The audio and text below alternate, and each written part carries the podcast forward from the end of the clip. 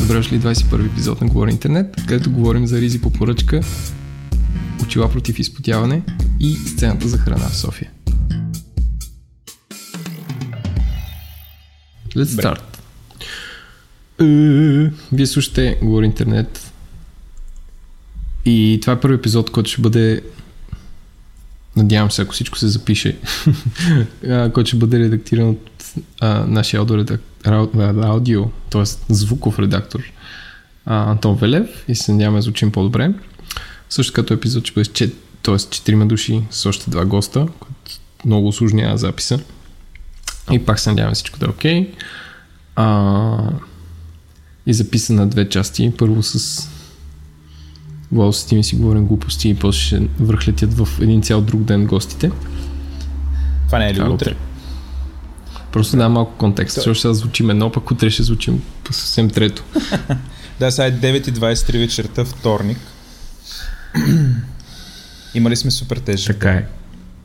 Еленко сигурно е мъкнал трупове и шумандури. Още по-зле, няма да навлизам. Добре, по-добре не навлизай след като да си мъкнал трупове, си правил нещо по-лошо от това. М, да, да благодарим на спонсорите от SiteGround и Detrix. Така е, да им благодарим. Благодарим много. А... Добре, Антон Велев го обявихме. Може да кажем какво Рекорда, Това как ще да кажем рекорда. Ами, не знам, но може би ще звучим по-добре и ще има смешки тук и там. Да. С него сме се разбрали да изрязва тъпоти. такива в моментите, в които си мълчим, ето така. Мълчи си сега. Да, е такива неща да ги изрязва. За слушателите, които ни слушат, това беше пауза от две минути. Да, Мина незабелязано. Защото имаме професионален редактор. е така мина. да, той изряза е така. Изчезна. А, плюс би трябвало пред всяка, всяка основна рубрика да има не, нещо като джингъл, който Унко прави за нас. Вау. Уау. Аз това не знаех, Нали смятай. така? Изненадахте.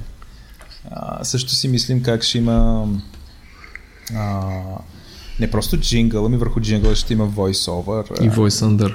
Ще бъде voice under и voice pop under. Speaking of voiceover, предния епизод има на Ценстин слушане, което ма е рекорд или Не бе, как ще е рекорд. Просто, просто се завръщаме обратно на, на те, между другото преди малко ти гледах бяха точно 777. Това е като числото на дявола, но плюс, плюс 111. а, а, да според мен има две обяснения за това. Защото бяха паднали до 500 и Еленко беше тръгнал да виси на въже. И му казах, не де, Еленко, не въси на въже. Все още има смисъл, има надежда. И той каза, е, добре, Владо, няма проблем. И сега бам. Има 700 плюс слушания, което, а, което мисля, че е супер. Всъщност, за съм точен, сега ще провериме колко са точно. А, в 9.25 вечерта са 781 мен. Което е невероятно, при условие, че всъщност подкастът нарасна на 2 часа и 30 минути. Което всъщност може Какъв е най- извода? Трябва да е по-дълъг. Да, така че се подгответе. значи ние какво беше? Миналия път с един гост 2 часа и половина, сега с два Пет госта 3 часа, по 5 часа и половина. Единственото, което ни ограничава абонамента за софтуера, с който може да записваме 10 часа на месец. Това. Само А, 10 часа Не на сме месец. стигли този лимит, но аз предвиждам, че скоро ще стигне. Време е скоро да го ударим, да. Това е... Ако почнем да ги правим по 2 часа и половина, ще трябва да апгрейдваме плана. Което обаче не е проблем, защото Какво? имаме какво? Меси патрони, които ни помагат и на които ние сме изключително благодарни. А, които ще ги споменем малко по-късно. Давай сега, бе. А. После всички се спрели да слушат. Не, бе. а, не, не, сега е време за а, за фидбека. Фидбек от милия брой. Което, както ти обичаш да казваш, е моята а, мо, мо, моята любима част от шоуто. Този път ме- не съм, из, не съм избрал някакви такива неща, които са, нали, да се хвалим. А, от нещата, които са ни споделили в Twitter. Но понеже ние обещаваме, че всеки, който ни напише ревю в, ам, а, в iTunes, ние ще изчетеме ревюто. И няма как да не изчетеме три супер добри ревюта, които са ни написали. А, първото, е, първото е написано с Свилен Спасов, който казва, че а, Говори Интернет е много добро много добро продължение на Eng.com. Разнообразни теми и дискусии им се получават чудесно. Леко е дразнещо, че често ползват английски думи вместо български, но се свиква. Ударете им едно рамо в Patreon. Е, благодаря ти, Свилене. А, добро продължение на Eng.com, Елен, ти не, ще кажеш нещо по въпроса. Не, не, не мога да направя паралел. Е, как не мога да направиш паралел? Аз мога. Направи, айде. Ами, то, това по някакъв начин е Няма снимки с... и, и умен текст. Е, няма, ама ти може би, защото нали, пусна един мейлинг, който е нали, прикани всичките хора, които Е, то това ли толкова бързо е снимам? Тях според това беше не, как да кажа, беше Еми, 6 август, кога прати мейлинг? Неделя или султа? Ми, да, той е от неделя е този. Тоест някой си е прочел, свирен си е прочел с почтата и е написал това мило ревю, за което му благодарим. А, М. Mm-hmm. Еленков, който нямате нищо общо. Точно така, каза добър паст, подкаст за технологии и лайфстайл. Лайфстайл. Окей. Okay. Влезохме в лайфстайла. Yeah! А, интересни за мен, и, за мен и разнообразните теми от по-специфични като технологии и онлайн медии до по-общи и субективни като забавления, пътувания и наблюдения от различни точки по света, допадат ми на характер на диалога, чувството за хумор и регулярните рубрики. Случва се, макар и рядко, участниците са предубедени или неинформирани, когато изразяват мнение. Което май е нормално, а? Е, да. Това, за, това, това беше от мене. Това май е нормално, а? Беше от мене. Да, да. И благодарим на М. Еленков, който е роднина на Е. Еленков. А, и сега, може би, най-милия, най- най-милия комент... не знам, най-милото ревю, което ми е писано Евър е той от Станимир Тодоров, който казва През целия месец юли бях прикован на легло в болницата. Имах много свободно време и слушах всички епизоди Скъпи. на подкаста. Времето ми мина по-леко и ми беше супер забавно. Благодаря ви за ентусиазма е, и за е всичко, което правите. Това е най-милото, да. Ето, а, този подкаст знам, аз лекува. Да за такива, за такива този моменти живея. лекува. Ако слушате с една чаша вода пред компютъра, тя ще бъде заредена. Което ми напомня едно време, като имаше фейсбук групи. Като Кашпировски. Имахме на... син приятел фейсбук група Апостоли на Кашпировски. Ама те къде бяха по-спамърските групи, нека сега, дето малко не е ясно какво става. Аз не знам и какво ставаше в групата Апостоли на Кашпировски. някакви тъпоти. Чеса, че между мен и микрофон има една котка, която заглушава какво се случва. Тия зли котки, бе. Да, да, така. А, аз реших, че ще правиш нещо с котката. Например, ще застреляш или нещо от сорта в ефир. Добре, а, минаваме към нещата, които са ни казани в Twitter. Те са такива по-скоро въпросителни. Почваме от Clapping Monkey, а, който казва Говори интернет, последния епизод с Бухтон беше много добър. Yeah! След края, защо има приблизително две минути само шум? Някакъв ниско, нискочастотен истър ек ли е това? Еленко? Uh, не, това е, защото Еленко го редактира и, и не мога да смогне всичко. На телефона да. си. И така. Тоест, има два минути бонус, ама с шум. А, добре, Лил Крънчи казва. Говори интернет, кой е гадния сайт, дето в епизод 1 казахте, че фада трябва да им дават да го апдейтват без да го променят. Не знам, което е. Не. Спомняш ли си? Виж, това е като тия тривия въпросите. Аз без да съм го слушал, съм почти сигурен, че това беше а, сайта на Бапра. У, да, може би Мисля, той. че него го дед приличаше на началото, клипинг. Да. Mm. да. Е, Еленко, виж, как ми на времето, забравил си какво сме говорили преди само 20 седмици. а, или 21. Добре. Александърт а, казва, говори интернет, Стефан Кънев има много як подкаст за програмисти, който ще го изчетеме в ефир. А, forcepush.simplecast.fm Трябва да видим дали е на български язик. Може би ще го пусна. А то е едва 6 епизод, право? Да, то, отскоро го има. То, той, той не е седмичен, той е такъв Не бе, лошо ли е? ще, ще го чекна. На английски, ама от българи. А той е черта, черта, черта, черта Force Push, доколкото мога да разбера. Такова е името. А, а, и само for, for, forcepush.simplecast.fm Този го нали, споменаваме този подкаст, защото в миналия епизод споменахме Стефан Кънев, а, който е супер, как да кажем, известен и талантлив български програмист, който явно има и подкаст, на който си канят гости и си говорят за някакви програмистски неща. А, Мила Мила казва, говори интернет, коментирайте завръщането на Ханско и Русалка на пазара на киселите млека. Ами има статия в Капитал. И там пише, че някакви там от Фибела или някой друг са фанали да експанднат дистрибуцията. Аз не знам те кисели млека дали са, дали са Think, май не са. Владо, ти квасиш ли още? Не, не, не, аз останах само на герзовица, не съм квасил отдавна. А, герзовица, това кисело мляко, което... Да, да, дед го има само в едно магазинче в е младост и, и Не, не е вярно, питай БГ мама. ще Има го на други места също. Щеш ли БГ мама? Спука на тия работа. Каш, загасил си. А, иначе аз това Ханско му видях телевизионната реклама и се майнблоунах, защото вътре говореха на тежък шуменски акцент от нещата, да бате, бате, това е, нали, по този начин. И накрая завърши с Шумен на три морета. Интересно. Тоест, явно Ханско се произвежда в Шумен.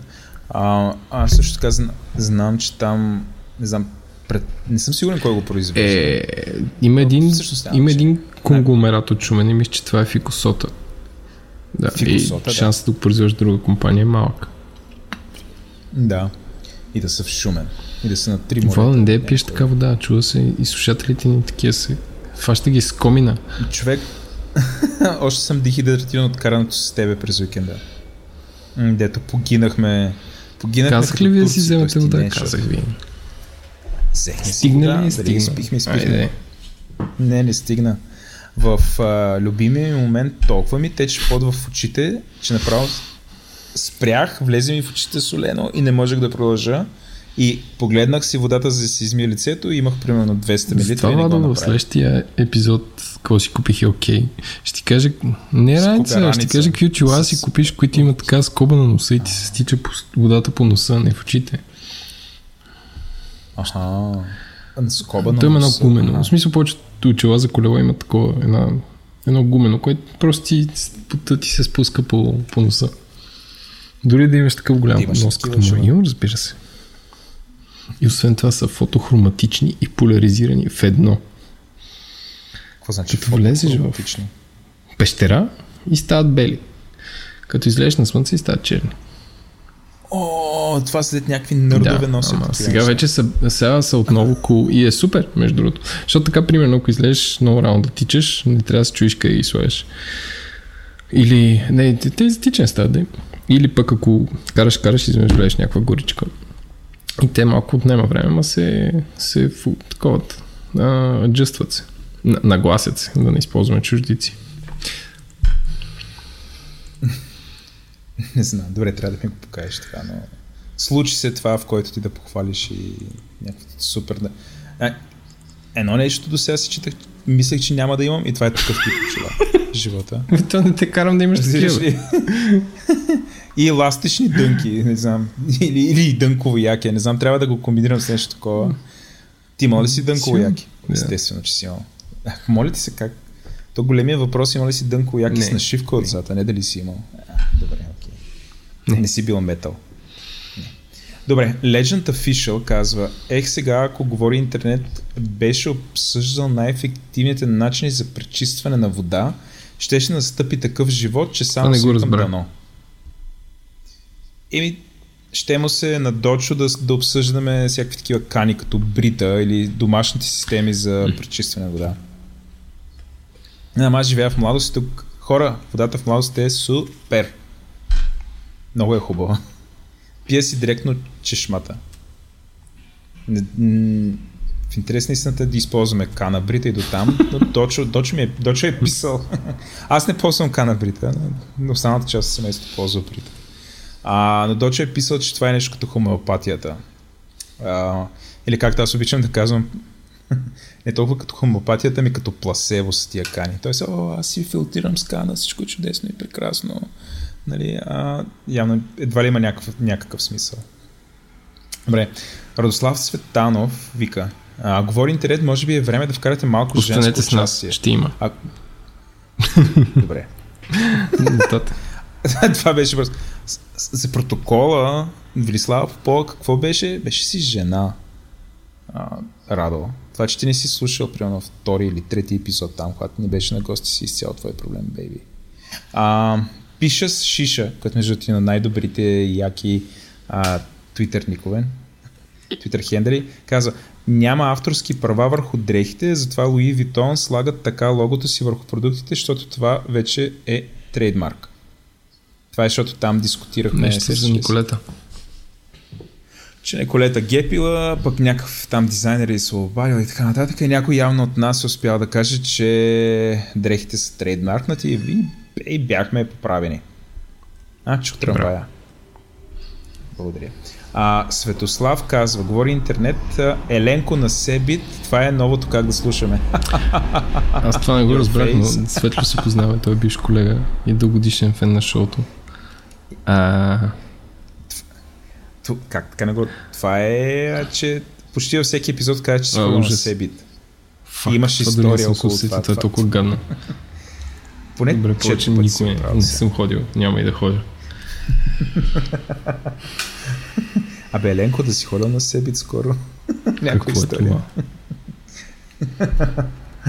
Добре, а Зойд, Зойдбергизм казва, хей, Водо, говори интернет. Това не е за нас. Про- Да.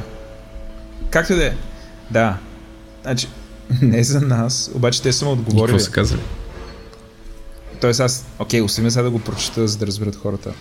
Та, Зой, Зойдбергизъм казва, Hey, говори интернет for the second time your podcast was podcast of the day on Player FM. How does that selection happens if not a secret? Wow. Останах сам. Или ти се мютна. Аз се мютнах, защото кихнах. Еленко? А, ти си митна. А, окей. Еми, доста добре го изиграхме, аз абсолютно не забелязвам. А... както да е. Зойд- Зойдберги задава този въпрос и а, Player FM отговарят, че всъщност че всъщност това се прави от това какви подкасти той слуша. Лейм. С други думи. Да, въобще не сме подкаст of the day за втори път, или то просто явно за него сме е подкаст of the day. Еми 100% е нещо с iPhone. А, що ме толкова тъпо. Сега, само обидихме подкаст програмата мен. Зойбергизъм сигурно се разсърди в Twitter. Ще не, аз се отказвам. Ще ни спре финансирането. ще слушам. Ще спре финансирането. Пикинга финансиране.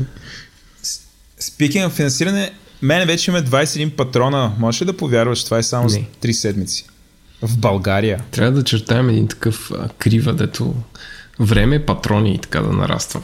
Как се казва? А, а, хокей стик. Хокей стик кърв. Да. Ел, Ел- Ел кърв. Не, Ел кърва е като, като се откажат всички. Не, не, като това, това падне, е хокей, хокей стик е като падне ре- ревенето. После ще правим ютър. Бел, бел кърв Така е ще се това, вдигаме после обратно. като пада. Да, Бел като камбана. да. Сега, за хората, които не са ни слушали, не знаят какво е патрон. Това е най-яката, А. най-якият сайт, в който можеш да се регистрираш и да ни даваш пари. По-як сайт не знам. Да. Ако, ако имате А, пари, ако имате пари, Patreon. може да станете Ако патрон. имате... То е отворено за всеки, който има пари. А... Интересни истина, дори да нямате пари, може да станете пак патрон, защото не, има един човек, който ни става патрон, но не ни е платил. Няма да му казваме името. да. така че може да сте патрони без да... И без да... Да, може да, Да, динайнете даже след мога го издирим по пътя и да му кажем, добре бе, ние те прочетахме, що не плати. не, е, anyway, бира се да малко сериозна често. шапка, искам да кажа, че откакто имам патрони, като станете патрони срещу само 5 долара, а, попадате в един чат, който ние сме направили и вътре е толкова смешно, аз по-смешно нещо не съм чатил скоро. А, от времената на RC. има някакви супер умни хора от един милионер в биткоин до някой човек, който живее в а, Финландия а, някой човек, който живее в Лондон, един в Япония и е много смешно, винаги. И всички са много... И има и жени. Окей. Аз това не съм го. Това Ти не, съм не е го абсолютно такова, нърди. Не съм го изклуднал, типа как си. Финчер. Някакво се накам някакво яко място и Владо ка, има и жени. Все едно. Оф, че, че ме фан срам. С какви хора съм се събрал. Ами да, е. Нали Мисля, нали как се може така да, да смяташ, че яките места няма жени. Не, бе, не. Не, аз така го каза. Абе, В смисъл, не, не го казвам. Казах, че толкова яко, че дори жени има. Защото, нали, както го обясняваш, има някакви от нърдо Не, бе, нърда казах, там къде живеят хората. Мгм. Те в Финландия са само нърдове. А, ако някой се чуди какво е пат, патрон и какви сте глупости, тук що си го е, едно време, ня- но неща Има- се... Да, бе, ето. Ей, за втори път. Защото съм бил на себе Какъв си прекъсвач? А, добре. Едно да. време, нали, нещо се провеждаше под патронажа на президента Георги Първанов. Е, също е, ама, ама вие сте президент. Как да станат патрони Отиват на patreon.com на черта говори по чертавка интернет и там вече ще видят играта. Да. Имаме три плана, 1 долар, 5, 15. А скоро, така. скоро кое ще отворим фа- плана за, за фирми? А, абе, мислим го още. Трябва да си говорим с някоя фирма. Нали, какво да включи, какво Добре, да е ако разумно. имате фирма, пишете ни. Да. Пиш, пиш. А, не знам. А, новите патрони, понеже сме обещали всеки път да ги изчитаме в този момент, това са Рая Накиева, Доган Маркетинг, Георги Александров, Чак, което е жена, Свилен Спасов, Георги Рибарски и Парван Парванов. Поклон. Благодарим. А, имаме един еднократен дарител, Майстор. който е Владимир Димитров. Майстора. Много майсторски дари. Така, Добре, и на минаваме също към благодарим. разтърсващата и по-пълна от всякога интернет новина на седмицата. Да започна аз. Давай, бе. А... Е, бах не, не, чакай, чакай, то линк, знаеш как съм го получил така. Първата интернет новина на седмицата е, че а, алпийска фирма PRO, които са MediaShop, а MediaShop е като магазин, където си купуваш медийно пространство ако си голяма фирма им даваш един куп пари, те го разджиткват насам там по радио, телевизия и, и интернет, но не и подкасти. Защото подкаст пазара не съществува все още в България. И отиваш на техния сайт и те казват, ето тук сме направили карта на рекламата и медиите в България през 2016 и си въведете мейла, за да го получите само за вас. И на самия сайт, е като тизър и не мога да получиш, аз като си въведах мейла, на мейла ми пристигна unencrypted линк и го слагам към вас, така че няма нужда те да притежат вашия мейл. Видимо сайта на PRO 97 да, видимо поради upload с папката. И другото, което е, абе ти този линк Какво? на... Можеш ли да го разпънеш така, че да виждаш съм като детайли? песен. А, може. Може да зумнеш. Не, освен, че е много Добре. интересно и написано, пример, може да, може да видиш, че ам... Абе, не знам. А, това за мен е като някакъв друг свят. А, освен, че седмичните, ве... месечните вестници, не, как се казва, седмичните вестници, второ място е трета възраст, на трето място е минаха години. Минаха години. Трябва да го видиш Не, на трета възраст е супер и минаха години, то това е. Или вестник таблоид, който пише скоби X всеки ден. А, не знам, аз бих, да, би го дал на чужденци по някакъв начин. От друга страна, долу в дясно има е супер удобна. Не, не, виж, има и вестник, който е лична охрана. Това е друг свят. който има по-голям тираж от капитал. Това така ли излиза? Това тиражи ли спя? Тираж, май, да. Това тиражите ли са? National Weekly Average Weekly Reach. А не, това ти е Reach. Окей. Не са тиражи Reach. То Рич е по-важно. Не, и долу вдясно има такова България, а таглан си пише България. На население, столицата, коя е, къде живеят хората ку- и така нататък. А, та според него, според освен, че може да си гледате някакви интересни графики, според а, този репорт, 36% от потребители, от хората, които ползват медии, ползват какво владо? Second screen. Който расте от 32% преди няколко години. Че аз, аз такова се зубим, Няма значение. Няма значение. този... People този who use two screens, two of computer, е smartphone or tablet. А, Трябва да го кажеш с координати. ами долу по средата една горе, торта, дясно. така из- изчепена. 2013 бил 26%, а 2016 34%. Което според мен е, м, не знам. Интернет users in България в момента са 58%. Seems legit. А, и 2016 са похарчени 34 милиона евро за онлайн реклама, като това не знам дали включва или изключва Facebook и Google, което го прави, според мен по-скоро изключва, което го прави абсолютно безсмислени данни. 100% го изключва. Защото, не знам. Защото те колко силно държат над Според мен 50%. даже към 70 или 80. Затова трябва да ходим на Яб форум, нали, там тия неща. Мисля, че Както и да е, е някакво интересно такова за опресняване на, на опресняването. Най-големите вебсайтове според това са ABV, след това VBOX 7. Това е по импресии. Макар, че Да, бе, много супер е странно. странно. Защото Значи виж по импресии или не, аха, PC users, може би PC users по този начин са подредени, защото VBOX 7 има по-малко импресии от OLX.BG. Е, Виж ли?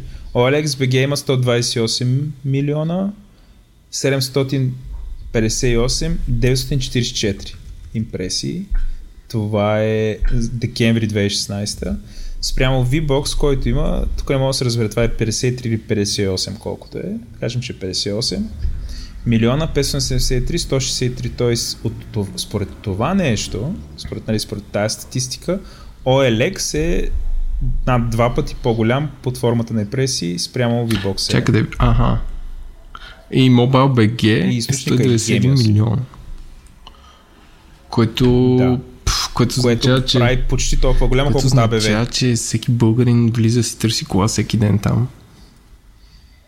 Да, почти колкото да си проверя почта. Не, предвид А. Геймърс, каква има анкетата, която те питат, каква ти е демографията, има въпроси, колко, кол, от колко време ползвате интернет и което е окей, може би, но Е, тук сигурно ще бъдем обвинени в нещо, защото най-вероятно в мобили BG ти като влезеш и гледаш ти, примерно. Значи това е импресии. Със сигурност потребителя на Mobile BG прави повече импресии, отколкото потребителя на... Чакай, не, на вдясно ABV, има юзери, мен това е дву, дву такова скал, казва?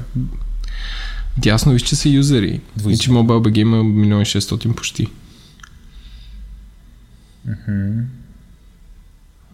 Майко. Не, не, това аз не се- Има, таблет, фон users, PC users. PC user... Не, не, не, не, не, не, ти го решиш. Добре, в дясната скала казва, А. че са юзери, а пък цифричките, които са изписани, са по-скоро Да. импресии. Да, обаче отгоре, отгоре има една антетка, която показва, виж, PC users или лавото. И ти по това нещо, като го следваш, може да разбереш Anyway. колко юзери има и после да сравниш с аудио. Супер сложно Леко е, тапо. супер сложно е. Все с, с, тебе не сме били в този бизнес, не знам кой ги е Ще щупим инфографики. краката. Не, няма, ние, ние обичаме хората. Но да, това е интересно нещо. Харесва ми как основното нещо, което подрежда сайтовете са броя на импресиите. Наши ни не е вниманието. Не, Импресията, друго ми е Владо, импресия. като, това е- като златото, никога няма да очуми. За съжаление. М. Да, нали, то, то импресия, защото го прави Медиашоп. Нали, сега, Медиашоповете отделно можем да ги обсъждаме. Втората новина. Добре. Днеска съм on fire.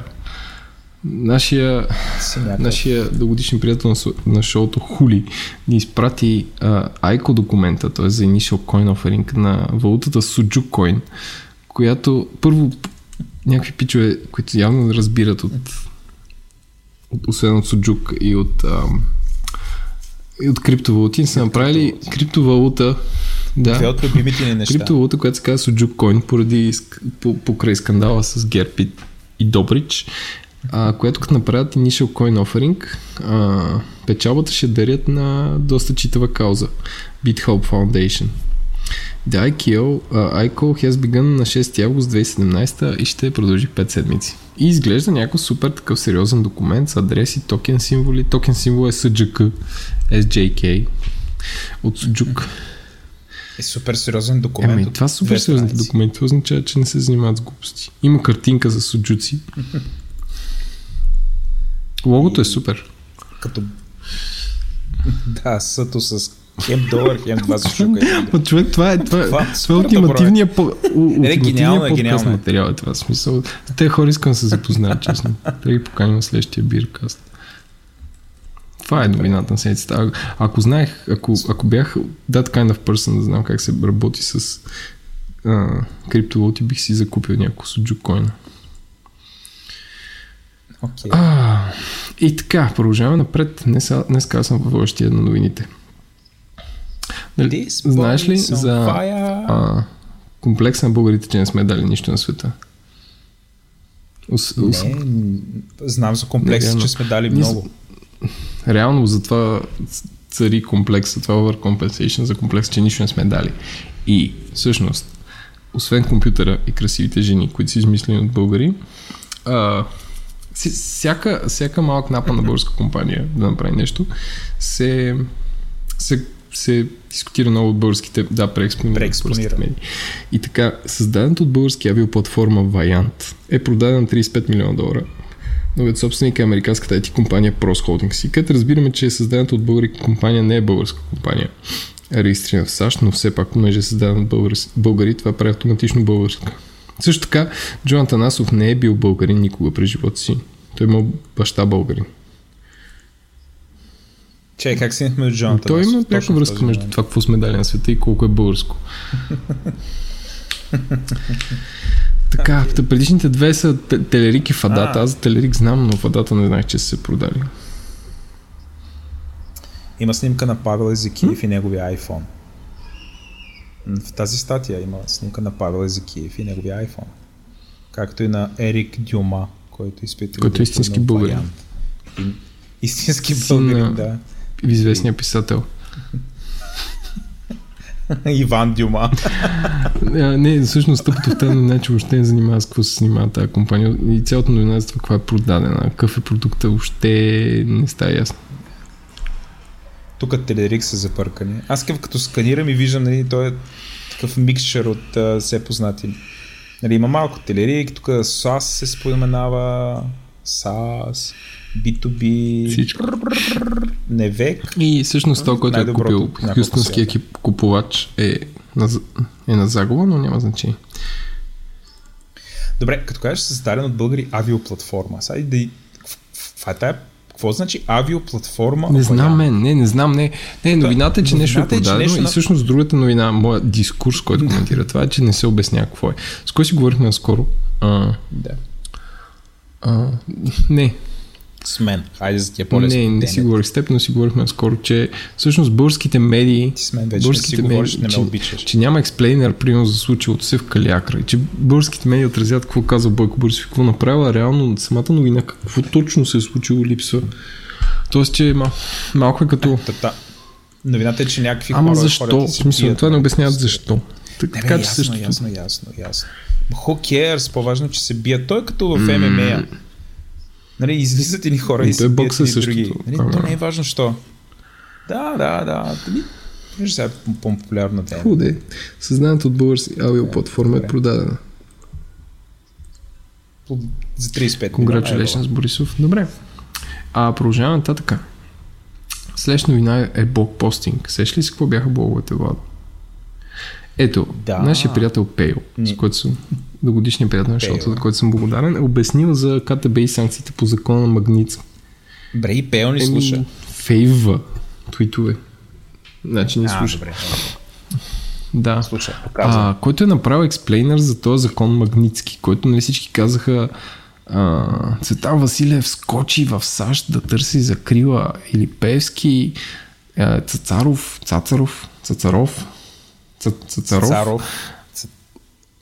Отиде с кючеци в Окей. Есиноград на Бойко на почивката му, за да каже, че е притеснен. Пас Бойко се срещна с американския посланник и всичко е някакво такова сериала, 6-7 епизод, въобще не запясняват какво е това. То всъщност е доста хитър закон. Който, Владо, ако ти, ако ти си бил хараснат от някакво правителство и а, това нарушава американските интереси, може да ходиш в САЩ и техният президент и други изпълнителни органи да почнат да съдят а, правителството, което те харасва или там по някакъв международен начин, защото нарушава американските интереси. Тоест, а как, как, каква е аргументацията, че а, един вид, а, като сме нападнали Цветан Василев, сме се страшили интереси на САЩ? Не. Та... Чакай сега. Не, го беше обяснил. Ам... Президентът. Много интересно. Тръмп лично налага. Ами, пф, не знам. Но всъщност да, трябва да видим как засяга случилото с КТБ, как засяга интересите на САЩ, но по-скоро то това, което иска да отнеме на... Абе, интересно е написано. Добре. Има линк, хора, прочетете, защото аз се опитах тук да подам на Еленко и му вкарах автогол. Нямаме време. Другото, което е, това, което със сигурно всички фенове на HBO са... Треп, а, треперят. Са разбрали дали ха... треперят е... HBO... Аз чух да не го слуша все едно някой му пука, защото според мен всеки истински фен на, на Game of Thrones... Окей, okay, каква е новината? Uh, HBO са били хакнати и са били изтеглени м- скриптовете Сценарите. на голяма част от епизодите. Сценариите, съжалявам, да. И а, по-интересното е, че самите хакери вече, не искам да ги наричам хакери, едно време този вид хора ги наричаха кракери. Тоест хакерите са някакви, нали, той Бухтъм да, хакерите са добри, а пък кракерите са лоши. Хакерите са добри, а кракерите са тези, които крадат, разбиват, изнудват и така нататък. А, тези хора, които са кракнали сайта на, а, на HBO и са откраднали информация, в момента е, новината е, че заплашват HBO и искат толкова. Ами, т.е. според това беше съвсем нормално да, да, да поискат пари. Аз, защото за това... Единствената причина да не ги ликнаха бързо е да не са се разбрали за парите. Явно не са се разбрали, но те казват следното. HBO харчи 12 милиона за маркетингови проучвания и 5 милиона за реклами за Game of Thrones 7. Така че считате ни нас като част от бюджета ви за реклама. Защото всъщност те са откраднали и бюджета ага. на, на, на този сериал, имат достъп до такава информация. А, което може би това не е толкова опасно, мисля, че са обаче са хванали всякаква такава кореспонденция и кой знае какво ще изтича от там. А, ти ако си на място на HBO, би ли платил? Ми... Е, не, зависи какво имат. Ти никой не знае какво имат. Ми знаят. Най-вероятно аз ако съм кракер, ще ти Не бе, не, въпросът е, че аз и ти, Владно, не знаем те какво имат и бих ли платил. Тоест, това дали бих платил, зависи от това, какво имат. Добре, аз, аз в принцип харесвам Game Супер тъп е този сезон. Не мога да изпитам Абе, не мога да изпитам някакво вълнение. Тоест, преди, нали, наистина преживявах тук да ме убият някакъв брутален начин, нали, преживявам го. Сега, сега нали, и, има герои, дето изтребват цели къщи без проблем, нали, просто с, така, за няколко минути. Абсолютно не мога да го преживея това. Нали, не мога да някакси да го усетя. И а, не знам, явно са наблъскали супер много съдържание в рамките на колко? На, на не знам, три епизода. Аз съм гледал три епизода. И то се случва твърде много неща за много малко епизоди. И наистина претупано. Аз този сезон, то става като някакъв съпълен сериал, защото не може това днеска рейджнах в Twitter, че не може в първия сезон, половината сезон ни хора тръгват от, от Winterfell и да пъплят до King's Landing, а сега Джон Сноу дава там на Серси, айде тук ти си шефа и изведнъж на другия ден ха, се появява там с тази овернайт буквално стига до... Ще не Серси, бе, Серси, а, да. Санса, да. На Санса. И дава там жезла. Да. И после... Да, и после... На самолета. Което като го погледнеш на картата... Да, супер много ето, няма такъв кораб, който да стигне, защото той да. кораба се движи с 20 км в час, айде. В някакви добри такива. Да. И той, the winds are, were on our side. Добре, ама айде да не спойлваме, защото все още... Примерно аз още не съм гледал Дюнкерк. Което, си, много трудно мога ми се спомня Дюнкерк, защото аз знам историята на, на битката. Знам не бе, го гледаш, той като, като клип по MTV е такова. Не, не, ще го гледам. Да. да, ще го гледам. Това е ясно. Дори отказах покана на нашия любим може дизайнер Иван Гинев този четвъртък да гледам. С него той, той там плака в чата. Смятай докато колко ако е закършил, ходи сам на кино. О, това е друга тема. А, и не се притеснявам да го кажа това в ефир, защото той не слуша този подкаст. а, Еленко, да, в последния момент. Две last minute, които са много интересни. Че mm-hmm. Facebook ще ползва машин да. learning за преводи, за разлика от сегашния статистически метод. Което е много яко, защото всъщност ако превеждаш Facebook статуси, ти имаш, се сблъсква с жаргон, тайпота, някакъв такъв супер конкретен контекст. И те са пуснали машин да лърнят. И, и всъщност аз нали съм завършил английска филология, но такива неща никога не сме учили. Сега е много интересно как изглежда едно модерно лингвистично образование и доколко методи за превод са включени в а, часовете по теория на превода, история на превода и, и превод.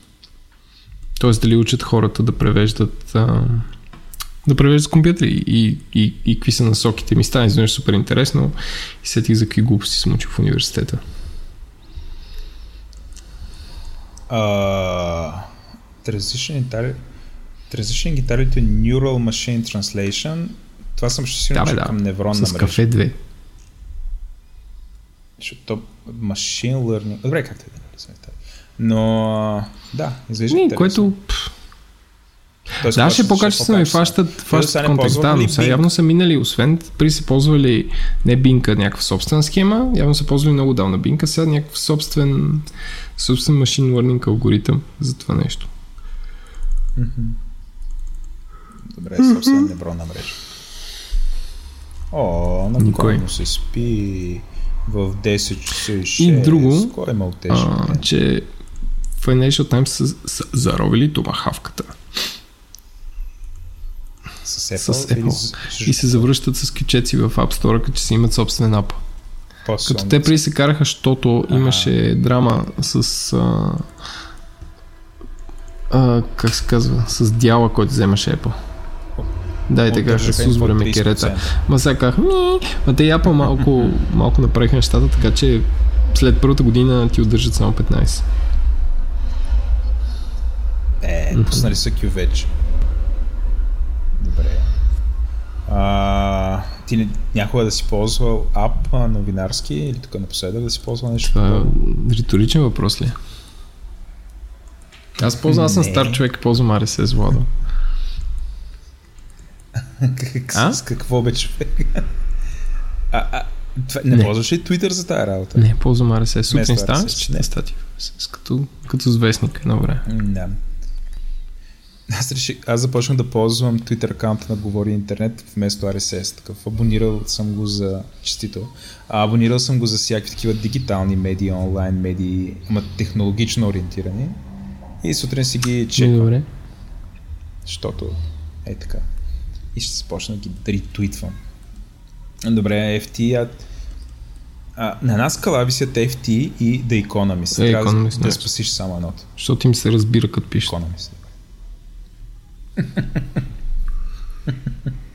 Ти плащаш ли за някакъв такъв subscription за, капитал за, плаща. за информация? Преди два месеца, да. За капитал Аз ако стана списание, си го купувам списание.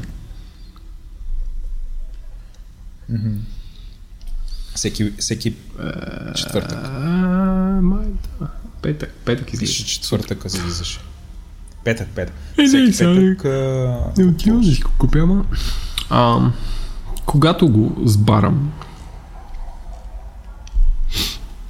Добре. А, само това са новините, доста разочароващо. 40 минути новини. а, за рубриките какво си купих а, и окей. Okay. Само аз съм се отчел тук, ти не си пазарувал. При мен е суша. Тебе е суша. Само събирам сили. Да, и аз, и аз чакам супер много стоки. А, имаме само един запис, но той ми ще е доста съдържателен а, е от мен. М- имам риза от Taylor Lamp. Taylor Lamp е... А, то е интересно. Бе, на практика това е а, вебсайт, който ако си нещо като дигитален шивач, т.е. tailor-made риза, буквално tailor-made. Т.е. даваш си мерките на сайта и хората ти шият риза по твоите мерки и ти я дават обратно. Или, нали, ако си в София, мога да им отидеш в студиото и те мерят на място. Аз разбира се ходих на място. а, където експириенс е много приятен, защото нали, истински шивач, си води разговор с тебе, нали, обсъждате ризата, консултирате за платовете. Платовете са италиански. Ризата е българска, но платовете, платовете са италиански. Има, не знам, може би стотици платове, които можеш да ги пипнеш, да ги душиш, да си ги търкаш в лицето. А, като нали, после задължително ризата ти става. Опаковката е невероятна. Аз може би две седмици тази риза стоя опакована. Значи тя идва в една, не знам, като такава котия и вътре по начина по който е опакована. Просто стоя и не смех да отворя до днес. А, днес, я, днес я отворих и я носих цял ден. Татуират, не татуират, бродират и инициалите отпред на ризата под лявото зърно, в моят случай. А що? А, питате, искаш ли? Аз казах, искам. Не знам, по някакъв начин, мисля, че това е като за, такъв запазен гимик. А, и другото, което е, а, чрез всяка една риза, т.е. има и кауза, разбира се, а, всяка една риза, като я платиш, а, осигуряваш един час quality education, т.е. качествено обучение на, на дете.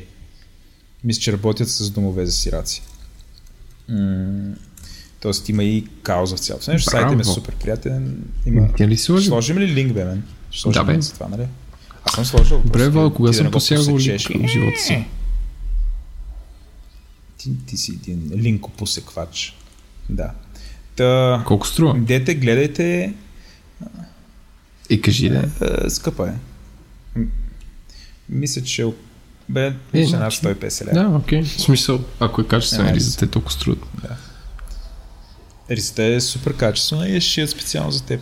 Нали, до сега не съм изшили риза, не мога да я да фърлиш. Като славна ще я дам на тебе.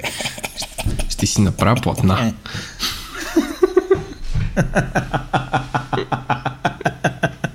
не беше си направиш покривал. Се вмести. От моите. Гюрук. да. А, добре. А, само един запис в куп, какво си купих и Слашо питах и окей, за сметка на това има бая в всяка Та, та рубрика е малко като господари на ефира, никой няма остане без работа.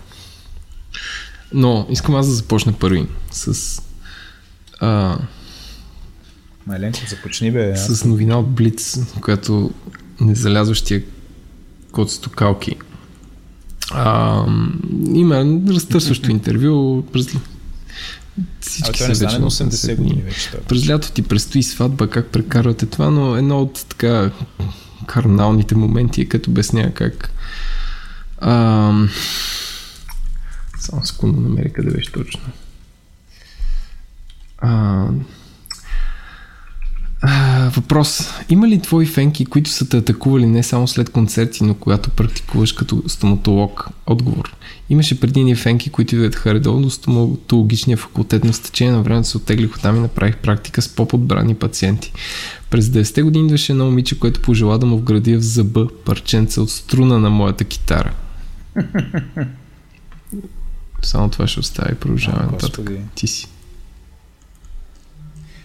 А, това мисля, че дойде от а, слака на, на Говори Интернет. Само, че беше в друга медия, където директно новината се казваше, нали, че фенка на код стокалки mm, с струна от зъба зъбите си. Не знам. Струна, струна от китарата му зъбите. Да, но не знам. Мисля, ти би ли искал да си на 80 години и да се появяваш медиите с такова нещо? Код стокалки. за човек трябва да си? Или Евгений Минчев. Ами не, не, има да, такива хора, които човек е код стокалки. обичат някаква така безумна медийност. Код стокалки, Евгений Минчев, Максим Бехар. Ме, той не е чак толкова. Бой, бой, Бойко Борисов. Аз, аз казах едно име и веднага бях посечен. Биби. Бойко Борисов според мен не би не би паднал толкова ниско. Не би... Аре не би бе, в, как е сложил. писание Love Style, където имаше снимка как той рисува и такива глупости и там те с а, магнолите ми са цъфнали. Да, обича, обича. Е, Им просто окей. снимка до магноли. Добре. Също те поздравявам с снимката на Коцето Калки в... Приш... Не знам, не е ясно какво е, защото не знам, Блиц имат някакъв проблем с снимките. При тях водещото е съдържанието. са някакви... Точно така, гр... текстовото съдържание е тяхната силна страна.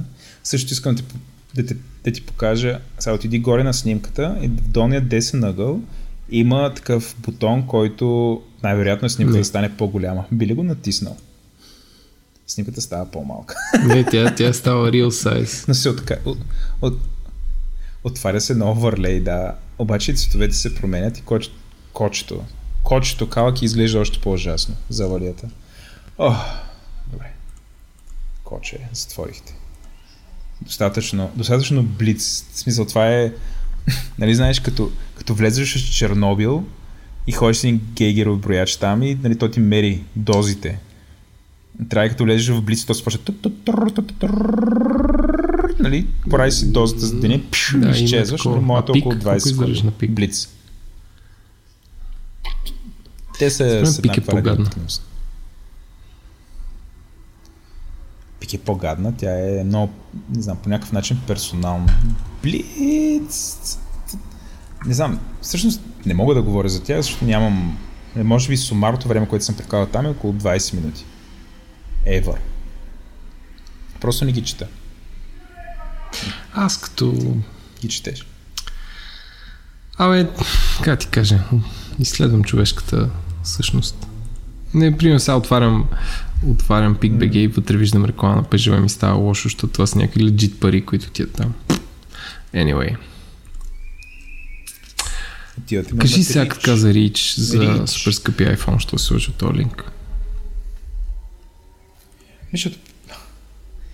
Ами, а, тя новината е, че новият супер експенсив iPhone е добра новина, защото М. масово хората няма много да си го позволят. Не бе, така пише. И ще струва 1200 долара. И че всъщност това е добра новина. Един вид Ама не пише, че ще е.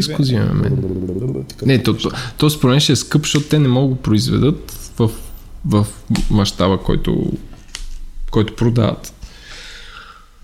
Той ще е като те AirPods слушалките, които са вечно отнема два месеца да стигнат до тебе, ако си в САЩ, в Европа почти ги няма. В смисъл, че те вътре ползват някакви такива неща, никой не може да ги произведе в, в 60 милиона на 3 месечи, Големи колкото продават iPhone. Що е в смисъл и те може по този начин да го преснат на каквато си искат цена. Аз, няма се очудя, ако е наистина 1500 долара или в България да е 3200 лева. Направо 4000, защото по-лесно се смята. Това е 4 с 3 нули. Виж колко е лесно. 3500. Не, 3000 също. Лесно се смята. Да. А, iPod 7. Знаеш колко струва частите? IPod или iPhone? На iPod 7. Ми 230 iPhone, долара, знам, що? е и също, но все пак. Еми, 220 долара. После Еми, така се правят пари, бе, 650, което- Маркетинг, дистрибуция, да, бе, да.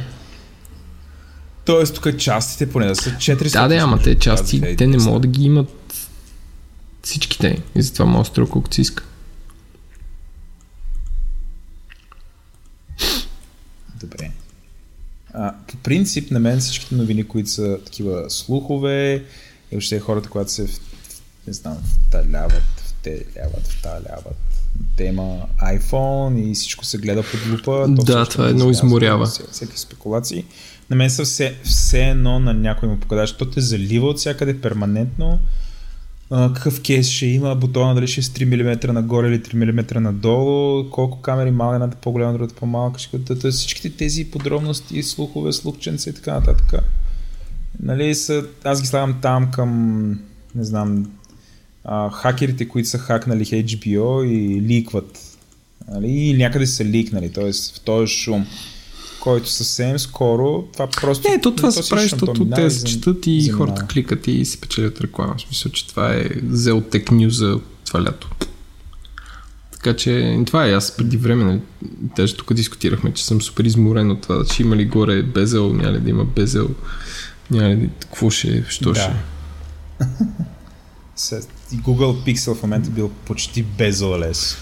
Това едно време беше Think при, при кое? Не, имаше едно време, беше тънко, тънък беше. Примерно като бяха тези телефони с копчета, като излезе Motorola, Razer и всички бяха вау. Знам, че имаше. Аз имах Motorola Razer. Беше Ама невероятно. Сега го видиш, няма с крак да го пипнеш. Беше невероятен телефон.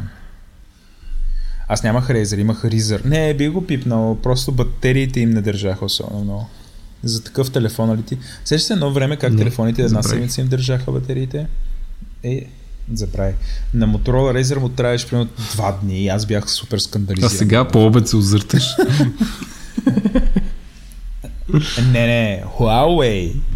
Huawei а, му трае батерията а, така вечерно време, като се прибира съм на 60%. Така, че... То колко цола беше? Честно човек, трябва супер много. Okay. Uh, 5. Е, 5, не, по-скоро, 5, 5, по-скоро 5, е голям. 7, не, колко над 5. Да, да, да, да, да, голям е, но Нали, той има вътре, в самия софтуер има много такива а, неща, които оптимизират батерията. заради които според мен, според мен а, заради това ми забива стравата. Не, не, но... Е малко. Е, примерно това голямото каране е, да, според моята страва е свършило доста по-рано. Не бе, тя Още на не на който се отказахме. Как преценила стравата? Е, тук бяха малко. Така да, да. Тук покараха момчетата. Да. А... Ти си боднал нещо, че кралица Елизабет пила по 4 коктейла на ден. А, не, аз, не аз съм го боднал, защото е в терминал Явно, аз съм го боднал. Не знаеш, че имам бив с терминал 3. Защо имаш бив? Не, пич, обаче, ти го с терминал 3 трябва ли пише статия, преведена от някъде как кралица Елизабет пила коктейли на ден? Еми да, това е. Не. Ако имаш претенции, не.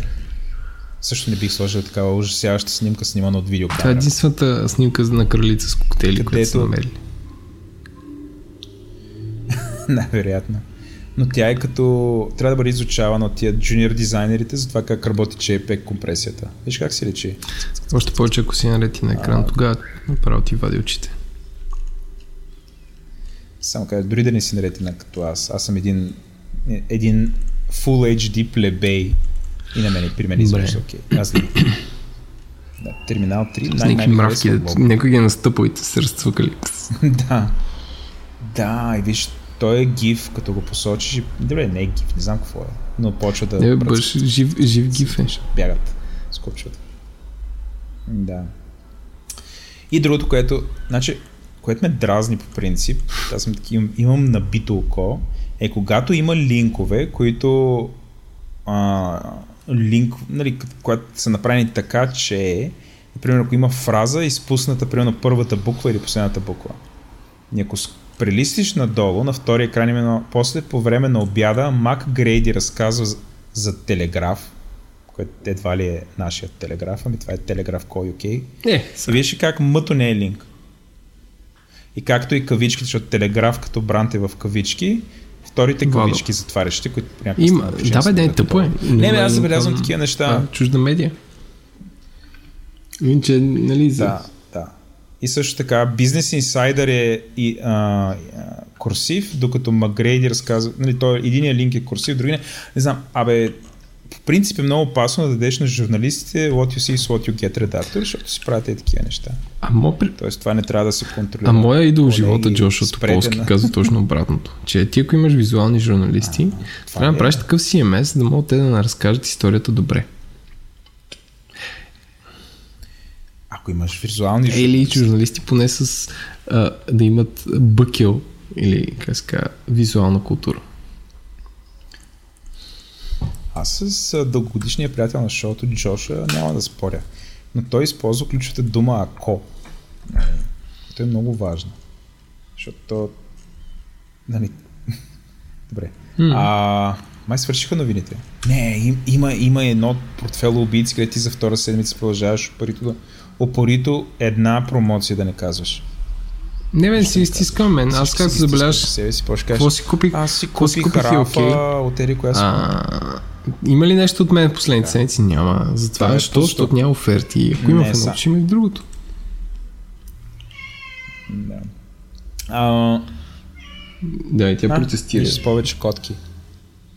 Не, Протестира. И Храна ли иска? Или любов? Обяснява ти колко не си прав, че крие някакви неща за себе си. А, да. Супер. А, добре, аз имам хора за тези, които колоездите. В момента тече на сайта на Canyon, които са едни гениални германци. ако Така мога да се изразя. А, сега естествено не са гениални, не са германци, не са гениални. Факт чекъра на шоуто Е, изчакай. отдавна ни е намирал косури. Но, и, да, тика така в момента. Но на сайта на Canyon а, има супер добри отстъпки от лятата им промоция за компоненти за велосипед. И шапка Adidas. аксесуари и компоненти. Примерно, може да си купиш може да си купиш Shimano 105 курбел за 150 лева, при условие, че ако отидеш сега в момента е там в София, ще го продадат по-стария модел за 250. Тоест 100 лева разлика. 100 лева разлика. А, Милчи от Ей сайт така. чепици. това е момента. Да, има, между другото, Canyon според мен правят едни от най-красивите рамки. И велосипеди, всичко е А много защо ви- има Garmin Vivo. Fit, Владо? Това как се връзва с колелото? Дали си съгласен. Garmin Vivo Fit за 40 Какво, евро. какво има? Дори не знам. Е такова какво е. Activity Tracker, бе. А, GPS, че ли? Еми, Не. да не знам, не траква ли кола ездене? Май са го ударили през А, просото. Garmin Vivo Fit. А, как- Не е, ли знаеш, че тях са пълни? Хубави ли са? Е, не знам, не съм виждал. Иди тук на магазина на Лески. Ползвай карта си за отстъпка от спортен клуб Бегач и си купи.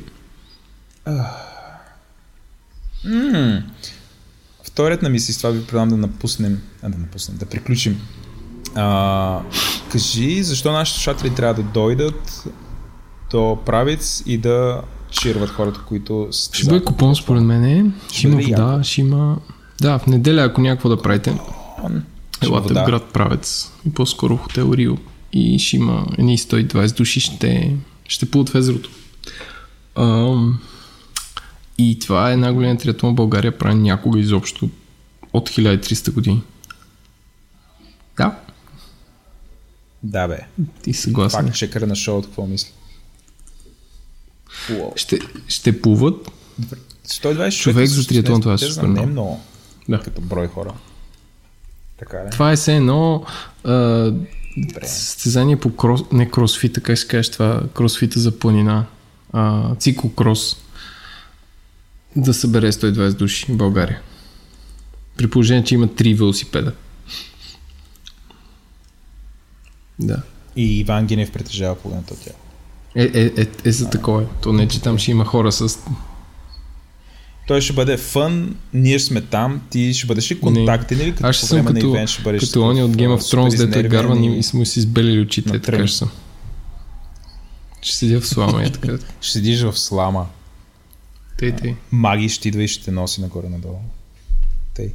Аз, аз за сметка на ще бъда супер френдли, ще тичам с фотоапарат нагоре-надолу. В момента преговарям да имам два апарата. Един за портрети широк и един, който да е по... да мога да приближа хората, които плуват или карат колело или такъв тип неща.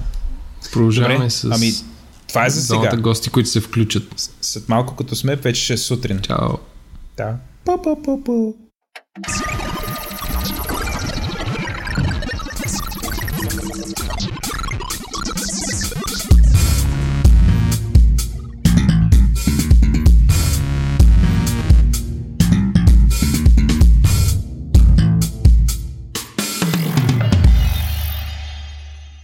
Освен се представите нашите гости, защото ние не сме добри да представяме хора. Доказано. Доказано. Еми, добре, може аз да почна. Казвам се Магдалина Генова и освен, че работя като project manager в една голяма IT компания, се интересувам от политика и храна а, и от време на време готвя за блога ми Гладната акула, т.е. два пъти в годината и това е общо взето. Аз, аз да кажа, че от предния ти блок на Величка рецептата за глакамоле съм си я рамкирал. Е, мерси. И, и ако имаш посещение към някакви стари рецепти, да знаеш, че от това. Да, и аз от ноши Виличка една рецепта за едни вратни пържоли, дето бяха с малко някаква захар и киселина, дето се печаха, бяха страшни. Да, в смисъл, правя си ги много често. Много често си ги правя, наистина. Както и рецептата за шакшука от гладната акула. От която всъщност разбрах за шакшуката и поводях по нея. Между другото, преди 100 години. Да. А, да. а това е Ивайло Спасов?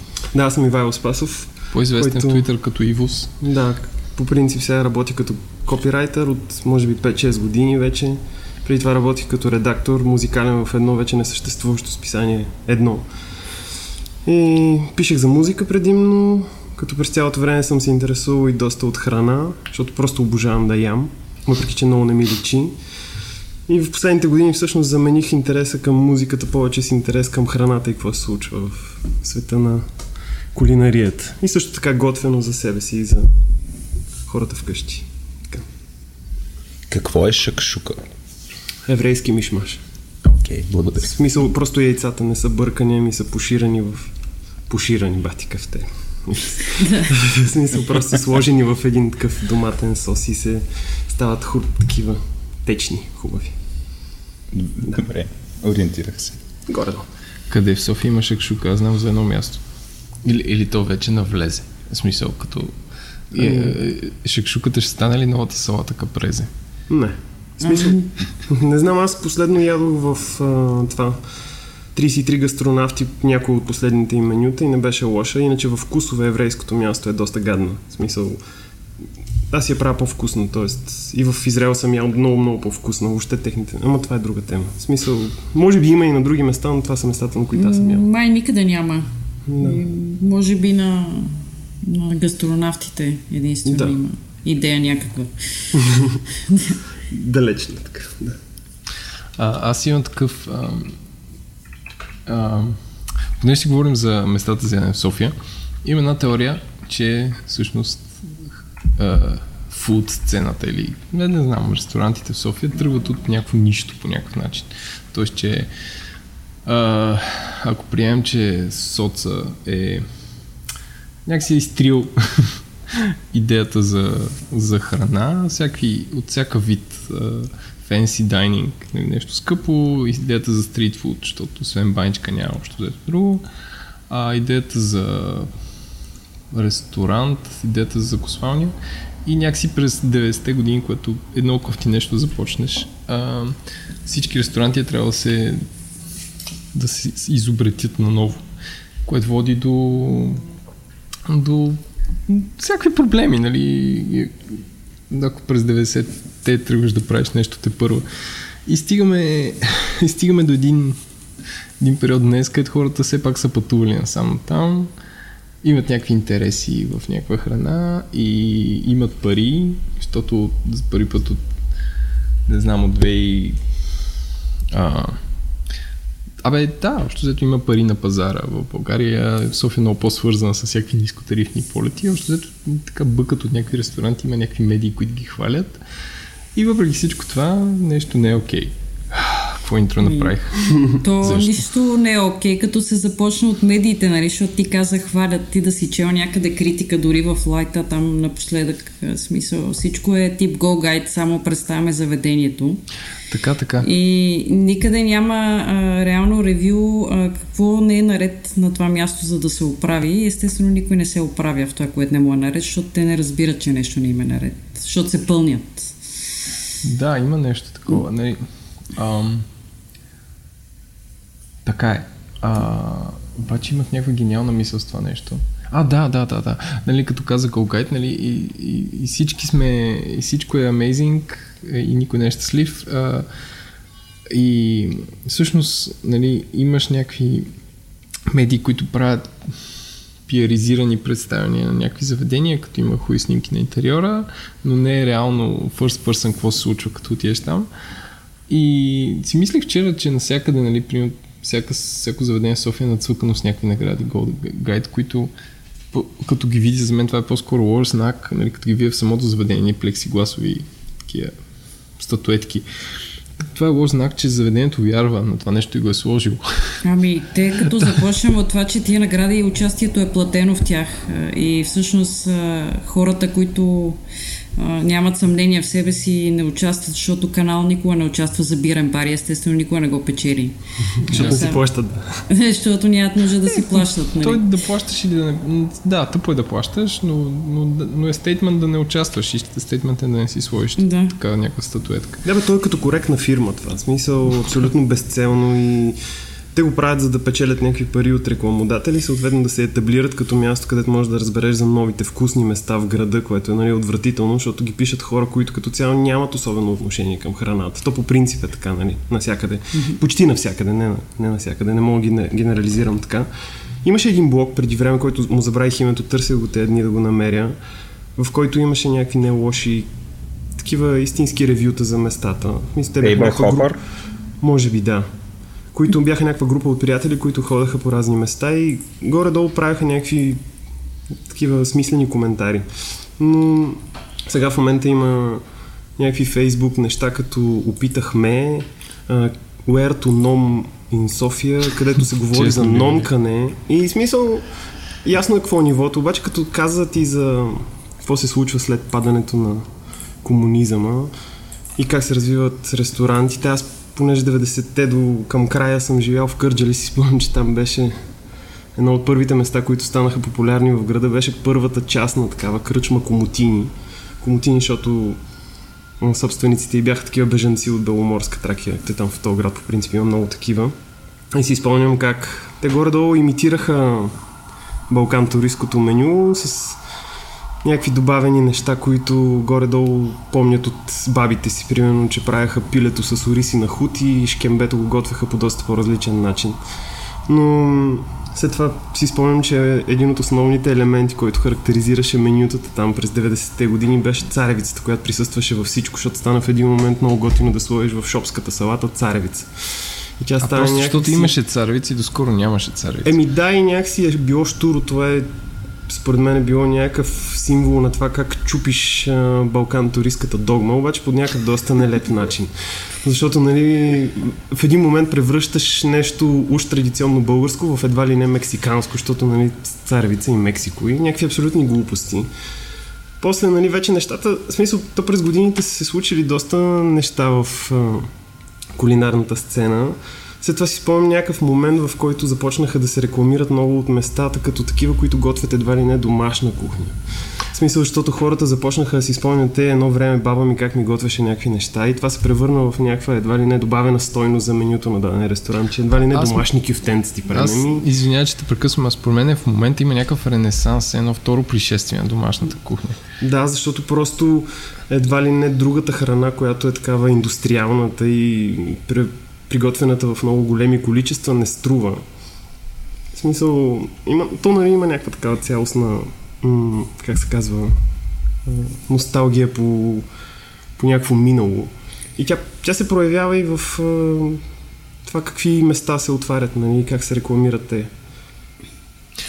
А, аз, аз съжалявам, че всъщност си замисля, че трябваше да поканям баща ми на, да участва Шуро Баджанащината да е застъпена тотално в, този, в този епизод, защото а, той се занимава с нова и най-нова история. Наскоро там с колектив и е професор по история. И с един колектив написаха една книга, която се казва История на ръба. И той се занимава с история на културата, но покрай това супер много хвана за а, историята на, на хран, храненето, на общественото хранене тогава. Нали? Примерно как през 60-те години централизирано а, ЦК взема, ЦК на БКП взема решение се открият шкембеджиници. Във всеки един град има шкембеджиница, която е като Starbucks смисъл и правят само това, нали? Ефтина храна за народа, която от карантия, защото това е някакви отпадни продукти. И ми показва някакви схеми. Аз пак съжалявам, че може би наистина ще го поканя. Някакви схеми, където е нарисувано как се прехранват хората в заводите, като, като поточна линия с с суши, само че с кебабчета.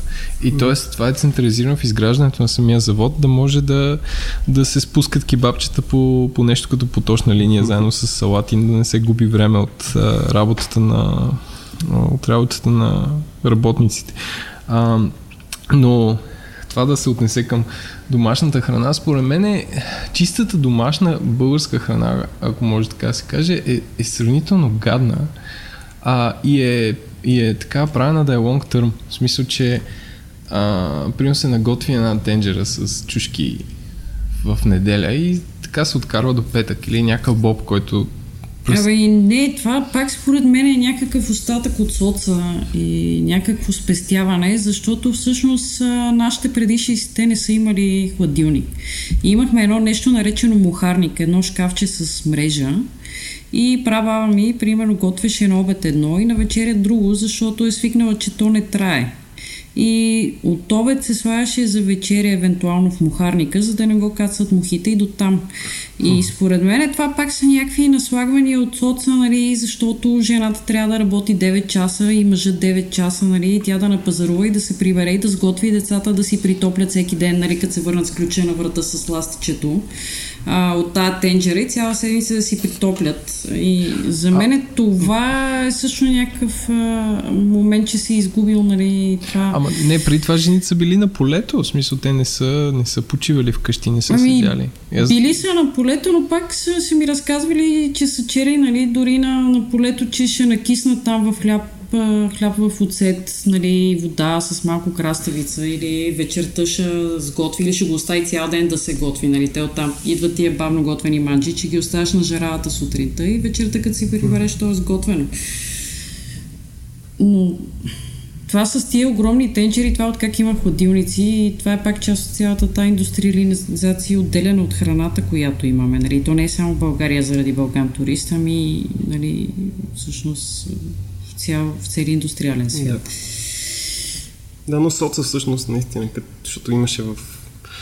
Трябва да го кажем това нещо, че той комунизма е взел изключително много от а, това въобще как се произвеждала и как се е готвила храната, защото когато идват се и взимат земята на хората им взимат възможността да отглеждат животните по начина по който са ги отглеждали допреди това, това всъщност убива някаква традиция, която е била различна в различните части на България. Примерно долу в Родопите, където са там изселниците от Беломорска Тракия и доста от Македония, са гледали животните по един начин. Съответно, храната е била доста по-различна от тази на север. В един момент с теки зесетата малко се унифицира това нещо и всъщност започват да унифицират вкуса без да си дават сметка, че много някакви традиции се губят. Аз спомням баба ми, т.е. прабаба ми, как ми правеше някакви неща като трахана, и че Нахута беше доста популярен въобще в района на Кърджали преди много години, като сега в един момент има някакъв хайп, защото всички почнаха да си правят хумус. Но всъщност има някакви неща, които винаги са били там някъде в семейната традиция и някакви баби са готвили някакви неща, които са доста по-различни от това, което може да намериш в менютата на Балкан Турист. Този смисъл не мога да кажа, че домашната храна е била гадна, защото аз, примерно, моите спомени, изградени и свързани с храна и някакво нещо, което е безкрайно вкусно, са свързани с това наистина, което ми е предлагала баба ми. И е да. било доста, доста различно Бре, като вкусови характеристики. Смисъл и затова съм започнал да обичам храната и да ми адски вкусно, нали, включително и... Просто защото това е някаква такава тракийска традиция, която там, не тракийска от траките, ами от, пак казвам, от беженците от Беломорска. Е, може да се изфърлиш, може не, да не, древните траки са оставили да, рецепти да, на съществуващата си азбука. Но може ли да се каже, че към днешна дата няма как да има а, традиционно българско заведение, главно защото той ли е някакъв рипов на Балкан турист или е някаква фантазия на ами- някой, ами, как някой е готвил евентуално? Не, там е работата, че не е невъзможно, защото всъщност последните години а, по света най- а, такивата модерните трендове са примерно heritage кухнята, в които те изравят някакви стари рецепти. Хора като а, Шон Брокс, нали, откриват на някакви баби и някакви шунки някъде правят неща. Тук ние обаче още сме на ниво молекулярна кухня, която беше модерна преди 20 години. Перли, емулси, някакви кори, нали, точки, точки и пяна по чинията.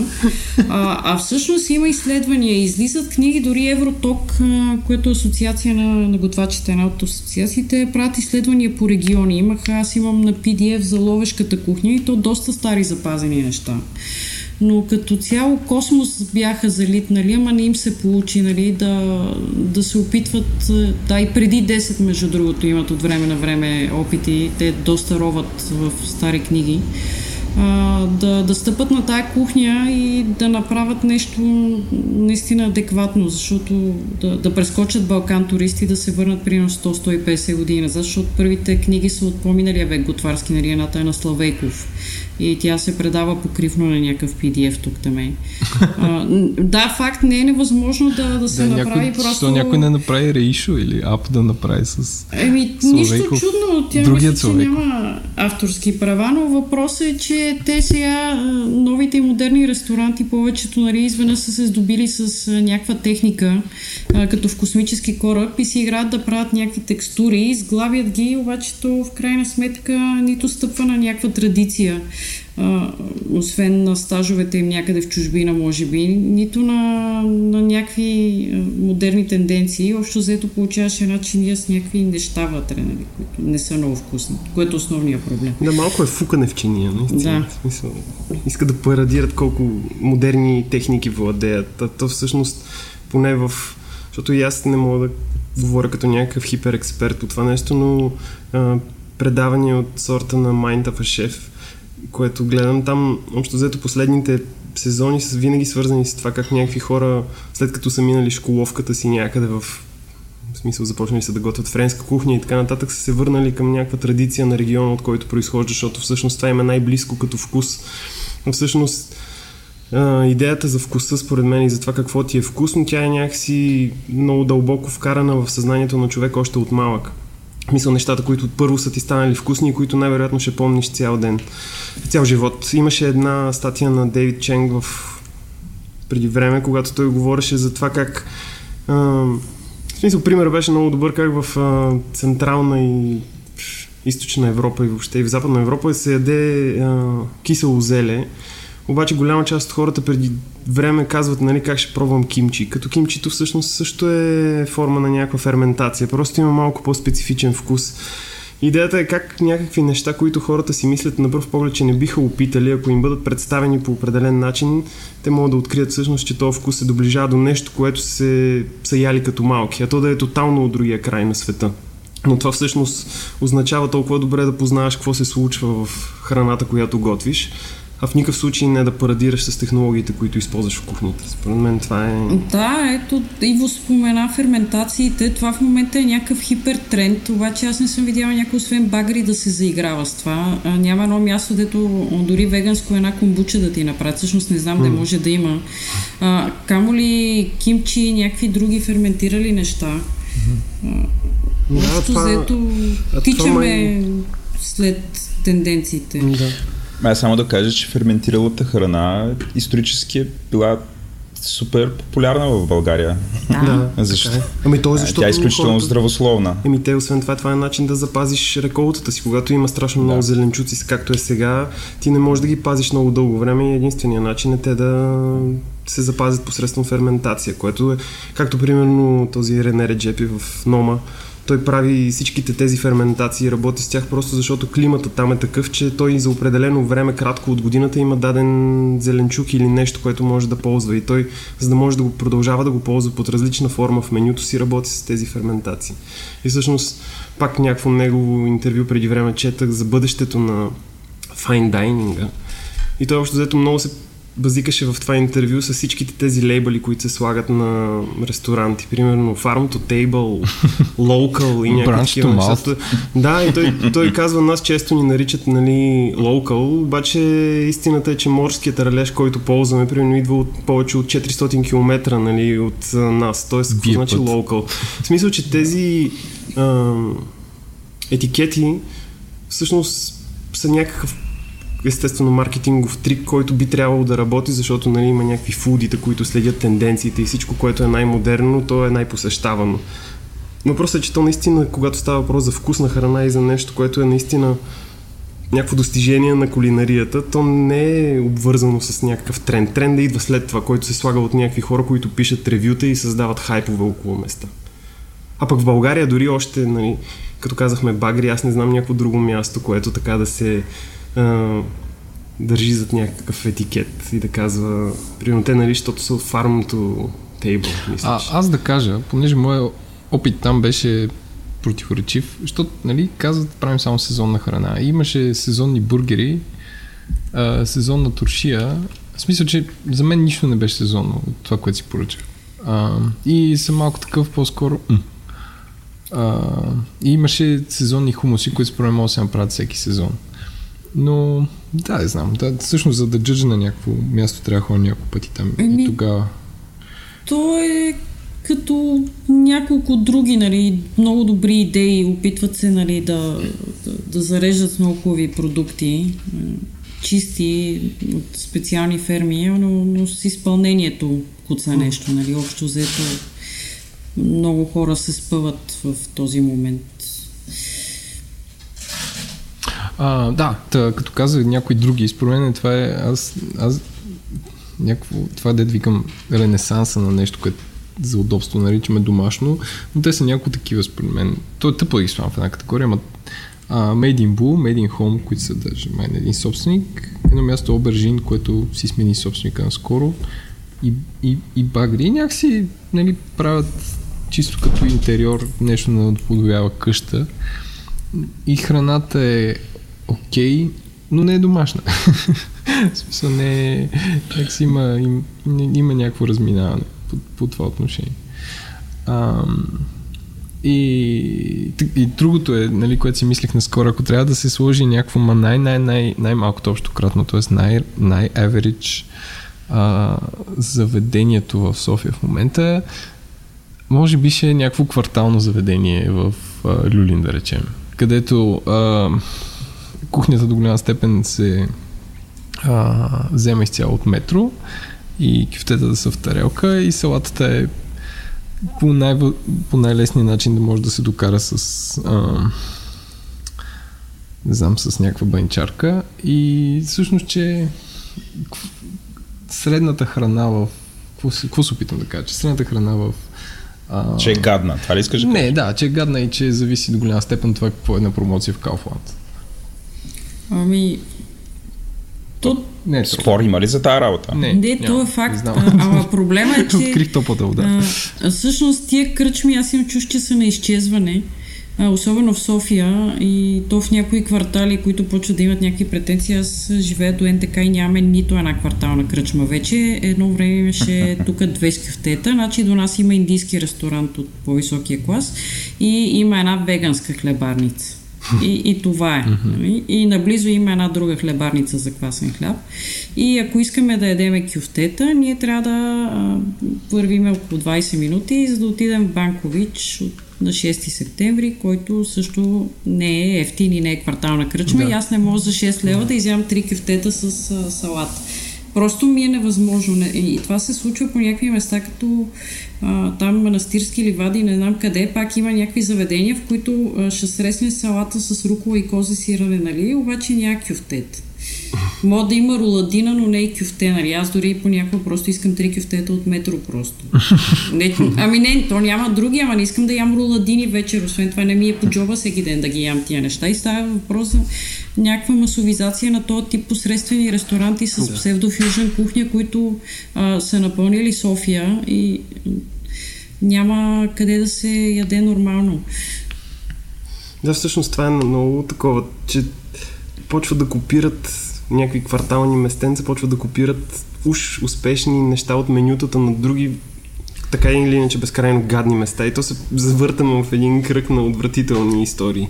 Аз примерно около нас, като става дума за такива квартални, не, не мога да кажа, нали, че мистер Рули е квартална кръчма, въпреки че аз живея точно срещу нея и ми е буквално така и просто се обаждам по телефона и си поръчвам и си взимам някакви неща, за да не стои да гледам, да, да не стоя и да гледам там Медведев и Путин как ме такова. Но неговата история е интересна, защото той не знам дали е истина, нали? явно е бил някакъв сервитьор по време на соца или някъде е бачкал в някаква кухня, за обаче за по-такъв елитен тип място, където са ходили някакви а, големи комуняги.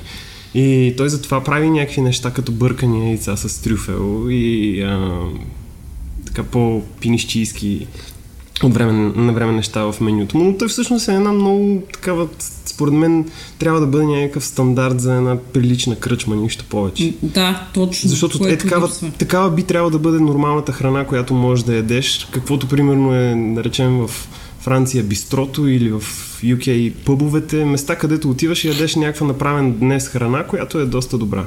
Както в Турция, примерно това как се казва, луканта си, което беше Еге, нали? Това е мястото, където работещите хора се хранят, които нямат време и общо взето иска да отидат да хапнат нещо вкусно, сготвено сега или някаква скара, която е направена на момента. Това е просто. Това... Което да не е претенциозно. Което да не е претенциозно по никакъв да. начин. В смисъл да няма салата с, с бейби спанак, ягоди, козе сирене и дресинг от набавено. Не, да, да, да, не е по-дълго от три думи описанието. Да, то е много вкусно да ядеш такива салати, просто за да ядеш такива неща, мисля, че си изисква някаква специална нагласа и както каза Еленко в началото, може би тогава може да си направиш резервация, за да отидеш да ядеш на някакво място, където искаш нещо специфично от менюто да опиташ. Не. Примерно аз ходя в някакви места, които много хора ми казват, човек, това е отвратително, но аз ходя там само защото ям едно единствено нещо, което ми е безкрайно вкусно.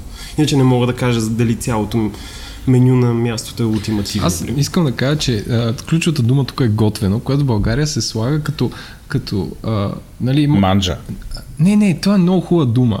Но самата идея да имаш а, скара супи готвено, то, т.е то е нещо, което се набляга на собственика на а, ресторанта. Дали ще е някакво крайпътно край Враца, където, нали, ходих наскоро в този край, Караш, караш и виж някаква супер непретенциозна кръчма, където има отпред само една дума. Готвено. И това ти е напълно достатъчно да знаеш, че примерно вътре ще има или боб яхни или нещо такова, което, което е много окей. Okay. Тоест готвено, а, хем е непретенциозно, хем е вкусно, хем върши някаква функция. Тоест ти я хапнеш нещо и, и изчезваш.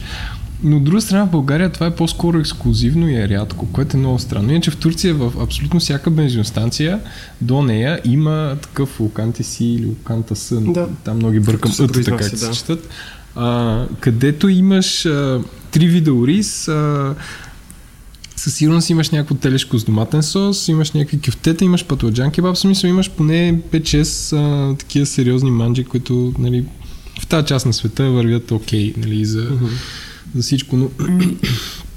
Той в Гърция така, само имам чуш, че при нас тотално се е объркало, защото като отидеш в Гърция в една кръчма, нали, която не е от тия туристрапс, а, и питаш какво има готвено за деня и те ти казват, примерно има а, боб на фурна и мусака. Нали, аз примерно преди една седмица ядох а, зелеви сърмиска и ма, които се окаха в Гърция, нали? И, лятно ястие с прясно зеле. Някаква баба готвеше там и просто в едни две тави тя готви за целия ден и никой не прави някакъв фъс от това нещо, нали? Общо взето, съвсем вреда нормално. Да, тук бягаме наистина от това нещо и е, модерни тенденции, нелеп опит за привличане на хора е точно това, нали, да се откажеш от някакви неща, които наистина най-вероятно правиш доста добре, като може би някакъв дори винен кебаб или някакви такива неща, за да минеш на по-фенси неща, защото хората си казват, хората вече са модерни, те не търсят такова. Те ходят до центъра, за да седнат в рафи, нали, и да избухат една огромна порция отвратителна храна, снимана по някакъв там не лош начин. Тоест дизайната на менюто им да изглежда все едно хем е голямо, хем е вкусно и освен това е ефтино. Смисъл, Рафи е, нали, сори, че минавам така рязко в темата, но това е нали, еманацията на българската дебилщина, където вярваш, че може да има нещо такова като богата порция, ефтина и вкусна едновременно. В смисъл невъзможно е. Това е, да. Това е нещо отвратително, което се случва и там има опашки от хора, които стоят и чакат да седнат. Ад. И да, аз не мога да разбера наистина точно на, на Рафи хайпа, защото преди време седнахме до офиса, направиха Рафи, това ми беше за първи, за последен път.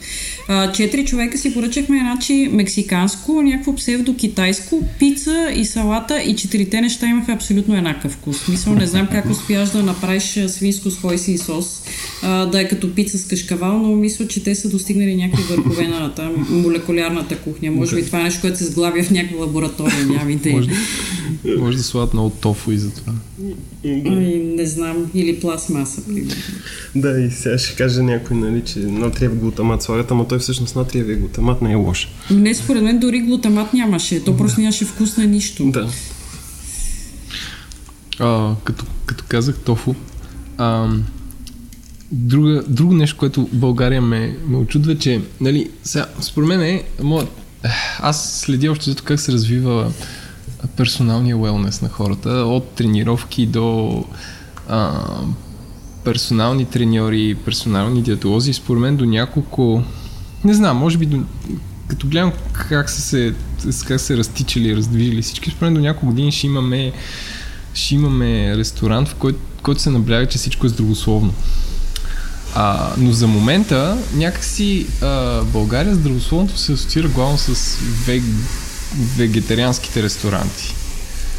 Което е много странно, като се замислиш. Нали? А, то, мислите ли, не знам, мислите ли, че ще, скоро или, или че ще има пазар за един ресторант, който на табелата отгоре да по някакъв начин да създава илю, алюзия, че каквото и да дадеш тук ще допринесе за твоя wellness и well-being? Ами, защото според мен кухнята следва нуждите на хората по някакъв начин, рядко ги изпреварва. Ами...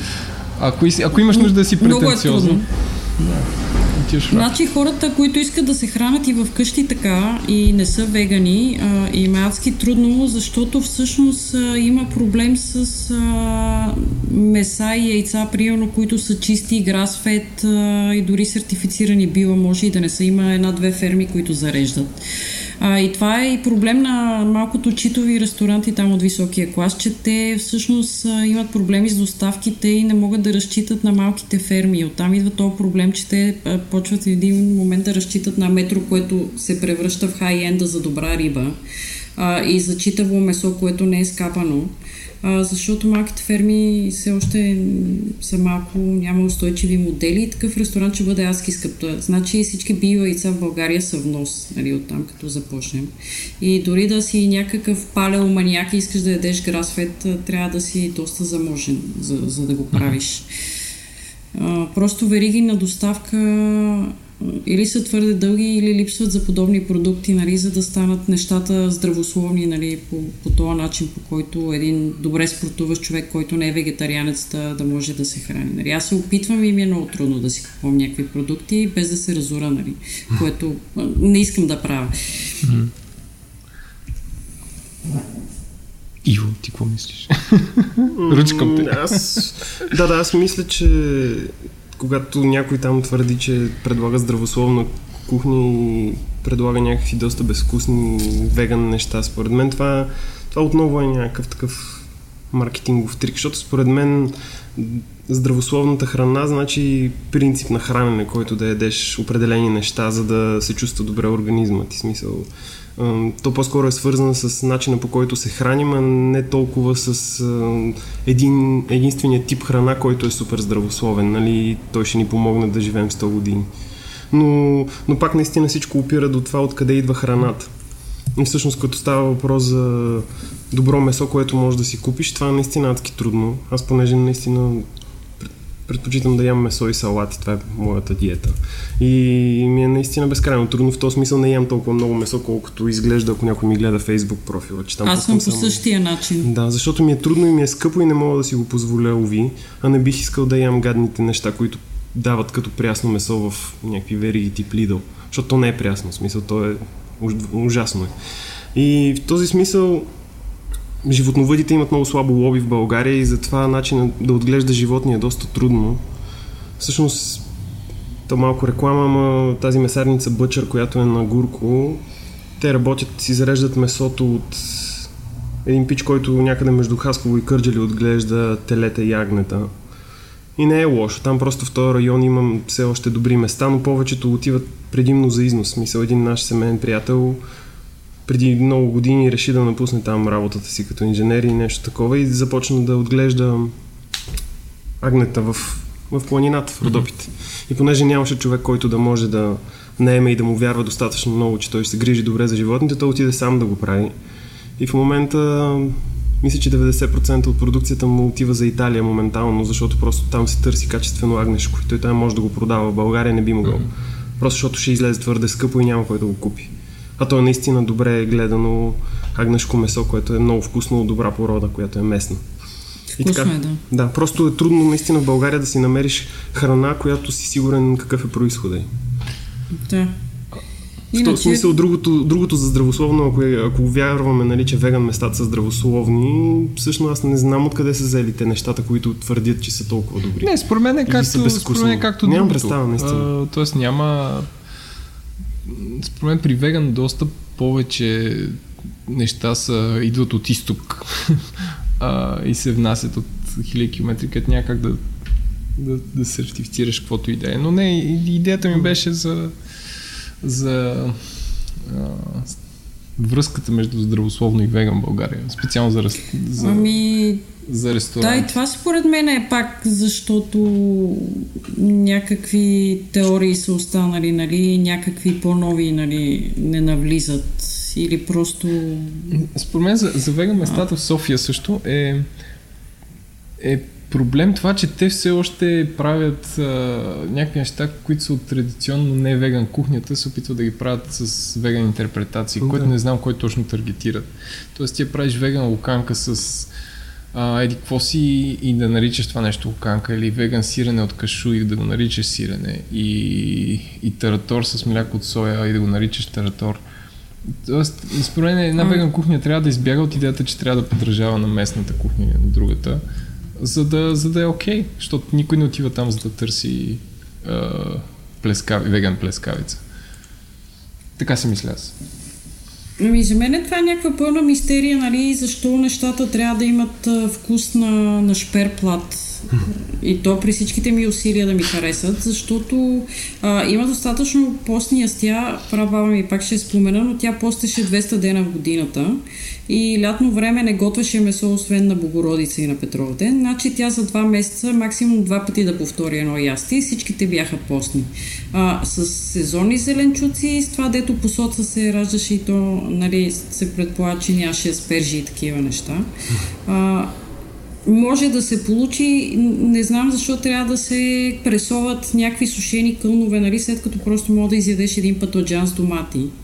А, нямам идея, може би някакви съставки им липсват и си ги набавят, но за мен е невкусната кухня, а, такава, която ти е трудно да ядеш, определено означава, че няма всички съставки, които ти трябват. Нали, за мен е, тялото ти все пак казва някакви неща са, са вкусни и, и те ми трябват там на седне този шперплат на мен не ми трябва. Съгласен съм. Да. Не знам, смисъл, на мен са ми мистерия тези ресторанти. Да, те може би си казват, това е толкова просто, нали, да просто да ядем един печен пътладжан или там някакъв баба гануш или кьопово да направим, защото това всеки го може, ама всъщност то това е вкусно. Но това, което те правят е спорно може би. Аз наистина съм ходил един път в Soul Kitchen и не мога да коментирам някакви вегански места, защото като цяло не ме привличат по никакъв начин. Дори любопитството ми не жегват. А, да, и там претенцията е повече от, от другите претенциозни места. Mm-hmm. Да. Да, смисъл дълго време това вкусове еврейското място, те готвеха само постни неща. Сега вече имат и месо. Мисля, мога да ги нахраня колко им е гадно нещото, което продават като шаварма, шаларма. В смисъл, но няма какво да ги коментирам. Тях те правят едни не лоши фалафели и до там. И може да ядеш този сандвич а, сабич, който обаче той не е вегански, защото има яйце вътре. Край. Що според вас няма места за закуска в София? Хм.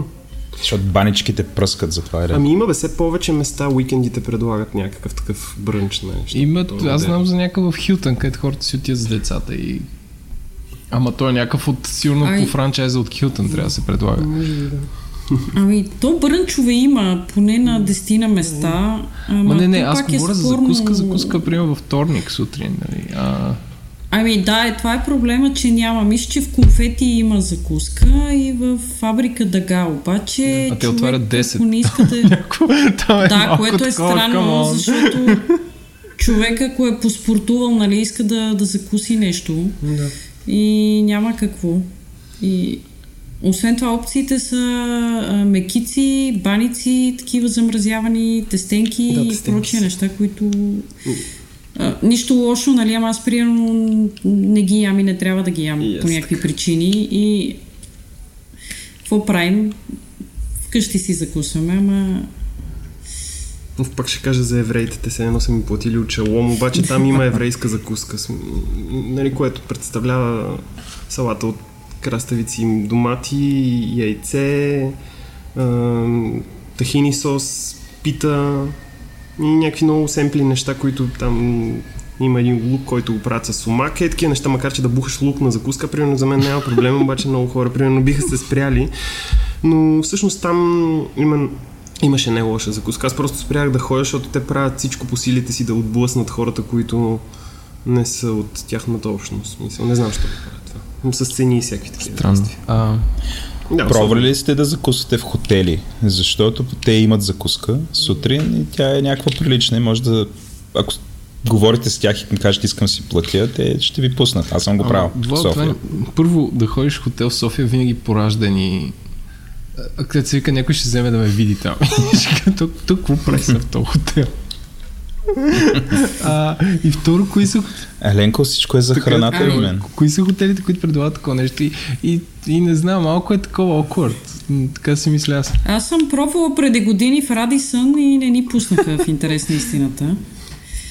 А, Те... Исках да видя какво ще е, но не ни пуснаха. Казаха, не може външни лица, така че нямам идея. Не знам, Аз... в, а, примерно малко така далече. В Германия в Германия, да речем, закуската е много традиционно нещо, което се случва на... В смисъл, то е някакво мя... момент, в който се събира семейството. И закуската е, може би, едно от най-важните хранения за деня за, за немец. Там, това е една от причините. Примерно там все още броя на абонаменти за хартияни издания на вестници да е доста висок, защото хората една от, едно от нещата, които правят докато закусват е да си четат вестника. В България не знам каква е традицията за закуска. Примерно тя може би е специфична за, всяко, за всяко отделно семейство по някакъв начин. Аз си спомням като съм бил малък, как се е процедирало вкъщи, ама не съм сигурен дали това е еталон за останалите. Докато в Германия наистина всички практикуват една доста обилна закуска с всякакви там сирена, вурстове, хляб, масло, плодове и всякакви такива неща. Та, не знам тук традицията за закуска с баничка с боза ми... Кога се е появила, не мога да кажа, не съм такъв историк на. Според мен е нова, защото едно време хората закусваха в шкембеджиниците, да. мъжете особено преди работа. И имам някакви спомени, че моите прадядовци сутрин преди да отидат на работа на Дюкян или на Нивата са ядяли супа притоплена да. от предната вечер. И това е в контекста, което на Еленко каза за изследването на баща му, което uh-huh. да се мечела тази книга, между другото я препоръчвам и трябва да се учи в училищата.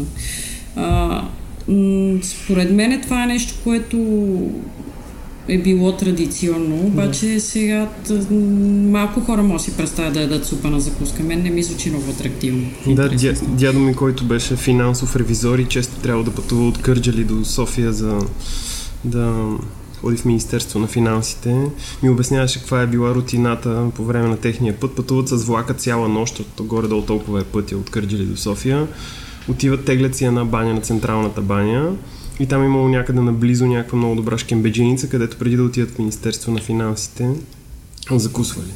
А, да, аз имам също подобен спомен. Дядо ми също пътуваше до София от Ловеч, той пък беше главен счетоводител и тръгваха сутринта с микробуса, там ласката в 4 и понякога ме возеха нали, на връщане и спирахме в пет и половина на Витиня. Горе имаше една кръчма и всички шофьори спираха и ядяха супа, но не беше шкембе. Беше нещо като агнешка свинска с някакви зеленчуци. Владо, това е оная, оная барака, където като караме колела, има една чешма с една мечка, ако се сещаш. Там е Витиня. Е, да. там има шкембеджиница, трябва да я възродим.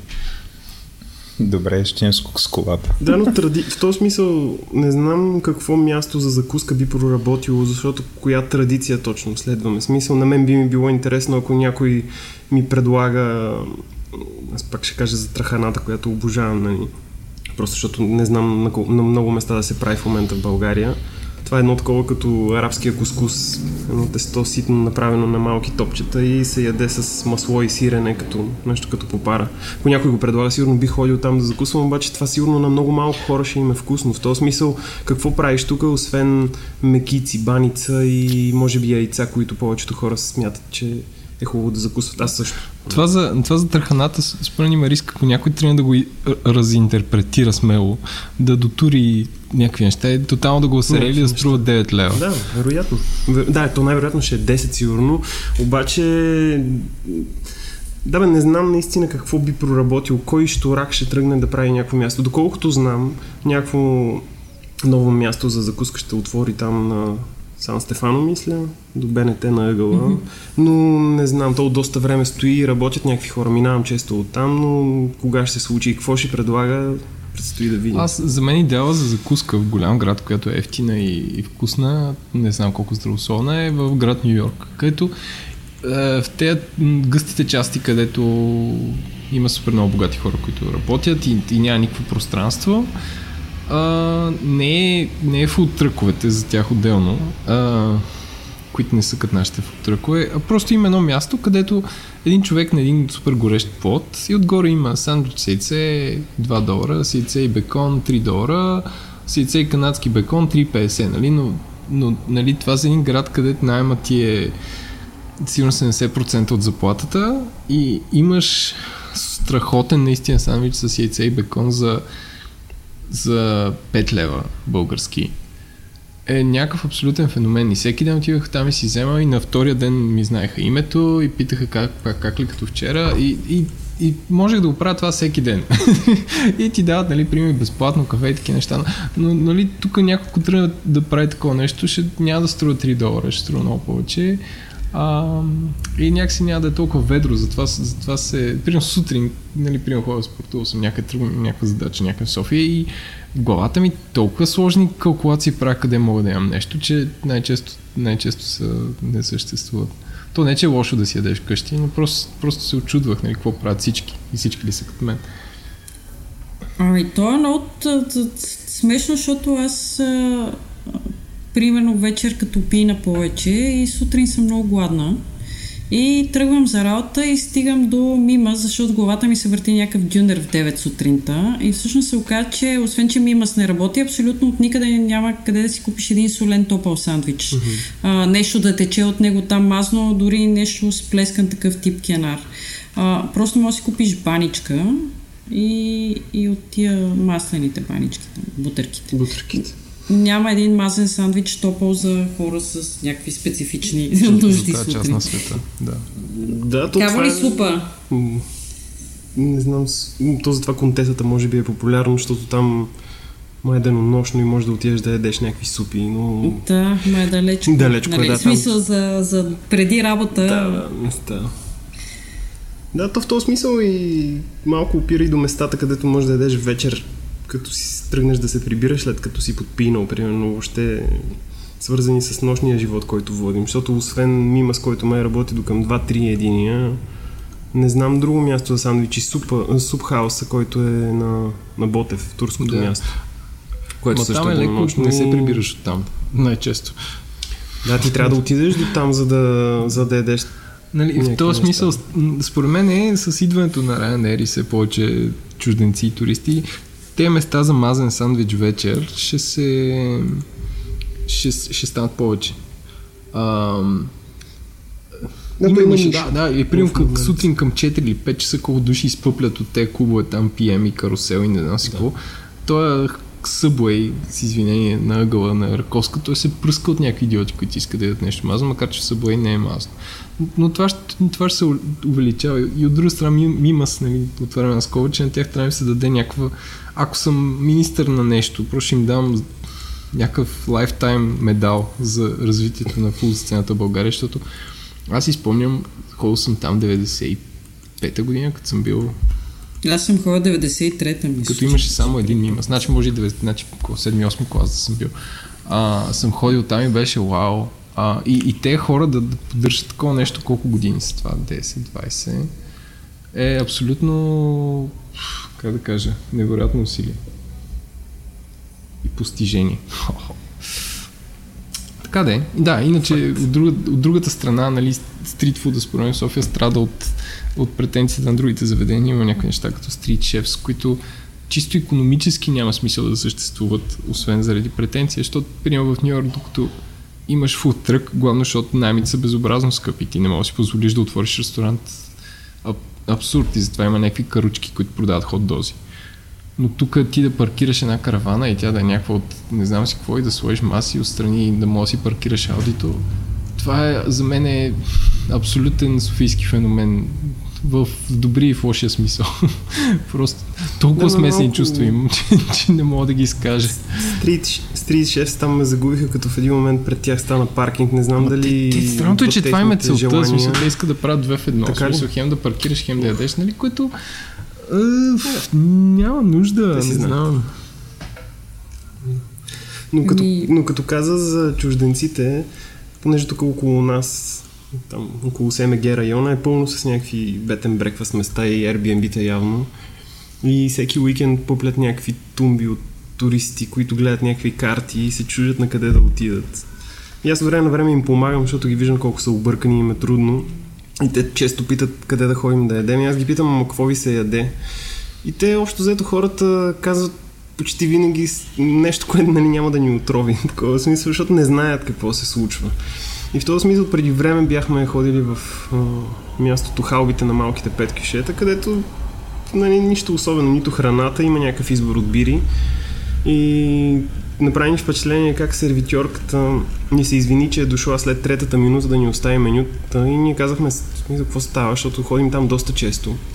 И тя ни обясни, че от известно време, откакто има толкова много гости от чужбина, те работят безкрайно много, за да имат висок рейтинг в TripAdvisor. Защото TripAdvisor е мястото, където хората, които идват, проверяват къде могат да отидат да пият uh-huh. и да ядат. И всъщност те полагат някакви наистина големи усилия за това да обслужват добре. Ясно е, че за англичаните, които общо взето търсят някаква ефтино, ефтино пиене и храна прилична, явно им се струва, че храната в това място е окей. Okay. И влезах в TripAdvisor и прочетах коментарите за място и ще кажеш, че това е някакво изключително добро место. В смисъл с такова впечатление би останал а, чужденец, ако просто сърча на къде да отида да пия бира и да ям нещо. Ама то за, смисъл, за това е доста заблуждаващо според мен. Място трябва да ти кажа. Да, разбира се, обаче, обаче някакви други места Тоест, това, което исках да кажа нали, много далече почнах е, че не съм сигурен до каква степен а, собствениците на места за хранене и за пиене осъзна, осъзнават нали, какво се случва с този човекопоток, който върви тук в момента. Смисъл, не знам дали работят за това да ги привлекат по някакъв начин, защото това им гарантира един доста силен уикенд на повечето. Мисъл, ами- не знам дали го осъзнават или може би работят По мои наблюдения се осъзнават тия, които държат тия огромни, а, не знам как да ги нарека, градини на Витушка, защото да, те вече са превзели половината улица. И а, рафито и всичките рафи подобни, защото те всъщност всичките почнаха да, за, да заприличват на него, са пълни точно с тия групи англичани и ергенски партита. И според мен това, което правят тия чужденци е да се изсипат а, директно на Витушка, след като си оставят багажа в хотела и да правят тигели нагоре-надолу и да, да пият пири по баровете. Нали? Поне това са моите наблюдения. А, и да ядат там тия ужаси, които се сервират. А, не знам доколко някой друг ще се усети, нали, особено от около Витушка местата, нали, там точно с такива TripAdvisor трикове и така нататък, защото знам, че има някакви неща, които могат да се направят, за да си дигнеш рейтинга но, но може би не са се усетили. То, мене това ми е интересното, доколко нали, хората тук, които се занимават а, с заведения, не казвам го това, че те хората, които ги държат, а, следят какво реално се случва на пазара и какви са тенденциите в града или просто казват, тай да от утре ще сервираме нали, салата с рукола, защото ядох а, а, примерно в а, Слънчев бряг преди две години нещо такова и, и доколко нали, реално пазара дърпа нещата или някакви хора си правят някакви неща и диктуват сцената, защото имат пари да инвестират в това нещо. Да, и хора като в смисъл хепи, което е някакъв еталон за много от чужденците, които идват дори преди ефтините полети, защото те работят добре с хотелите и като попитат в рецепцията на хотела къде да отида да ям и почти винаги получават една и съща препоръка. И тя е свързана с хепи. И това е една от причините там да има наистина много чужденци, особено това хепи на съдебната палата.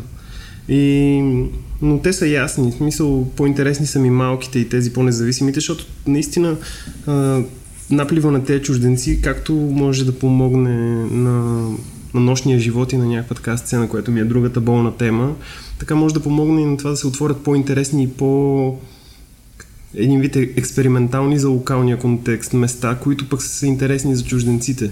А, както се е случило примерно в град Берлин, който като сцена за храна е бил ултимативно скучен до преди 15 на години. Но целият този наплив от чужденци, които отиват и започват да живеят в последствие там, а, разчупват стереотипа от къривурста и а, дюнера и вече там можеш да ядеш наистина доста вкусни неща от цял свят, просто защото има хора от цял свят, които минават за малко или пък живеят за известно време там. Та в София може би ще започнат да живеят все повече хора, защото аз виждам плам в очите на някои заради цените и те не виждат негативните неща, които ние виждаме, може би. Малко слагат розовите очила докато са тук, така че те вярват, че тук може да бъде готино, но не знам дали намират хубавото и вкусното. Ами... Защото то съществува горе-долу. В смисъл има места, които са добри. Аз, доколкото знам, хората, които се интересуват от храна, идват за, за уикенд, а, ходят в Made in Home по някакъв начин, го научават и го откриват. Може би word of mouth, те експатите си го харесват. За мен това не е нали, най-топ вкусното място, нали? но някои неща им се получават общо взето, може да мине за нещо добре. Да. И това е едно от местата, които извън, като излязат от Витушка, хората, които имат интерес от София и храна, попадат първо там. То това е невъзможно да отидеш, защото винаги е заето, само да кажа. Че... Да. Да, напоследък, защото там се разхождаме в района на докторската и виждам, че в а, гастронавтите също има доста големи групи от млади а, туристи. В смисъл, такива по изглеждащи, които не са дошли да се накантят зверски просто уикенда, ами са дошли да видят малко от града по някакъв начин явно разбират за тези места. Може би пак през TripAdvisor нямам наистина представа как стигат до тях. Защото не знам, те GoGuide имаха преди време някакъв, а, някаква карта за чужденци, но как ти точно ще вземеш тази хартиена карта, като кацнеш на летището и как ще разгледаш това дали се случва Абе, изобщо. Чудващо се случва. Аз мисля, че вече всеки чужденец има смартфон и, и горе-долу може да се оправи. Но явно те неща работят по някакъв. Нали, явно, явно не всички Ай... какви аз си мисля. Според мен те хората, които държат Airbnb-та са се поосъзнали и, оставят такива карти и някакви препоръки, да. защото, примерно, аз като съм ходил на Airbnb-та напоследък и там местните хора оставят директно една купчина такива карти, брошурки, какво ли още не. Може би си работят и с местните бизнеси, нали, което няма лошо. Защото така се поддържат, но тая, тая хартия всъщност се ползва, включително аз съм я ползвал. Обсъдихме чужденците. Какво ще кажете за скъпите ресторанти в София? Струват ли си? Относително казано да. И, и сега ще обясня защо. А, значи отвориха тази верига как беше за псевдоазиатска. А, лага мама. Е, лага мама. А, ужас, ужас. Абе, само да кажа, пример. ужас, ужас, не ходете там. Да, но аз само да кажа, че цената, която а, накрая може да направят двама човека сметката, а, като изядат примерно два рамена и едно основно и си поръчат едно вино, ще се може да, да бъде платена една вечеря в най-скъпия ресторант, mm. Есте, нали, в София. А, горе-долу цените са паралелни и ще се получи човек доста по по-добра храна и, и обслужване, което за мен е някакъв нонсенс. Е сте там нали, с златните рамки, с а, картините псевдо Ремрант и така нататък. А, но това за мен е странно, защото се появява някакъв а, относително недобър фастфуд, който има цените на топ ресторантите. Според мен е дело на някакъв а... маркетинг, такова. Някой е дал му е на човека тук да прави ресторант и той трябва да тикне всички боксове. Въобще не е правил ресърч какво се случва. И просто е превел цените от Великобритания на тук и казал, да, да, тръгваме. И всички са някакви, чакай, чакай, какво става. Да. И, и аз казвам местен, нали, който е два пъти по-скъп от всички останали, които са във високия клас в София, нали, а за места, които са съвсем а, готини, като Николас, нали, или Прасето, а, спокойно може да се наедеш много по-добре. Нали, са имат си някакви моменти, нали, а, понякога някои неща се случват по-бавно в тия ресторанти, но за мен те са, те са добри Готвачите са добри, имат желание да работят с продукти на Никола Цецо и на, и на Прасето Джун са хора с някакви идеи. Това е моето мнение. Да, и аз така мисля. Мисля, че те вкарват някакъв елемент от така по-високата кулинария, го дават по-достъпен на хората, нали, превръщат в по-достъпен, защото то такава тенденцията е, доколкото знаме и в западния свят, където файн дайнинга съществува като някаква традиция от много години и всъщност повечето места на повечето популярни, популярни шеф-готвачи в момента, те точно това се опитват да направят, да, да дадат възможност на хора да ядат храна, която принципно трябва да ядат само в някакъв безкрайно изискан ресторант, за който трябва да си направят резервация и едва ли не да спестяват два месеца, за да отидат да ядат там. Не, че тези места са ефтини, по никакъв начин, но въпросът е, че те са достъпни, в смисъл, че не са невъзможни за хранене. Не знам, в България аз не ходя много по такъв тип висок клас места, така че не мога да коментирам много как се случват нещата там, но в места, които казахме нали, за Николас и за прасето, аз лично обожавам да ходя там. Ами за мен те са си във високия клас, нали, най-високия като и като отношение, и като оригиналност, и като идеи, и като визия нали, на авторите. Другите са там шеф с Андре Лейзи, нали, които mm. а, с малко по-така публика, нали, приено в шефс, като отидеш и виждаш половината пенсионирано от 10, нали, там в Лозик. Лейзи не е лошо Сич, място. Трябва да се спомене също в Бистрица. Да, А, също. където веднъж отидах и и Лейзи отидахме е и на събира. маса, сладко-сладко хапваше Кирил Доносчиев, а на по-сцената имаше трима души, които бяха с някакви целите в сензори и такива бдяха нещо да не се случи. А, и ми стана смешно. А ти като колездач ли влезе облечен? Аз водо не ходя като колездач по изискани места. Но всъщност, като казахме за ДСЕ, при мистер Рули може често да видиш такива останки от лошите свирепия ДС. социализъм. Там са, наистина, Да. там са наистина Там е истинската мафия. Да, там са едни хора, които не си ги виждал, но знаеш, че те са правили много гадости. Смисъл. И въпреки това, ощипците му не са лоши.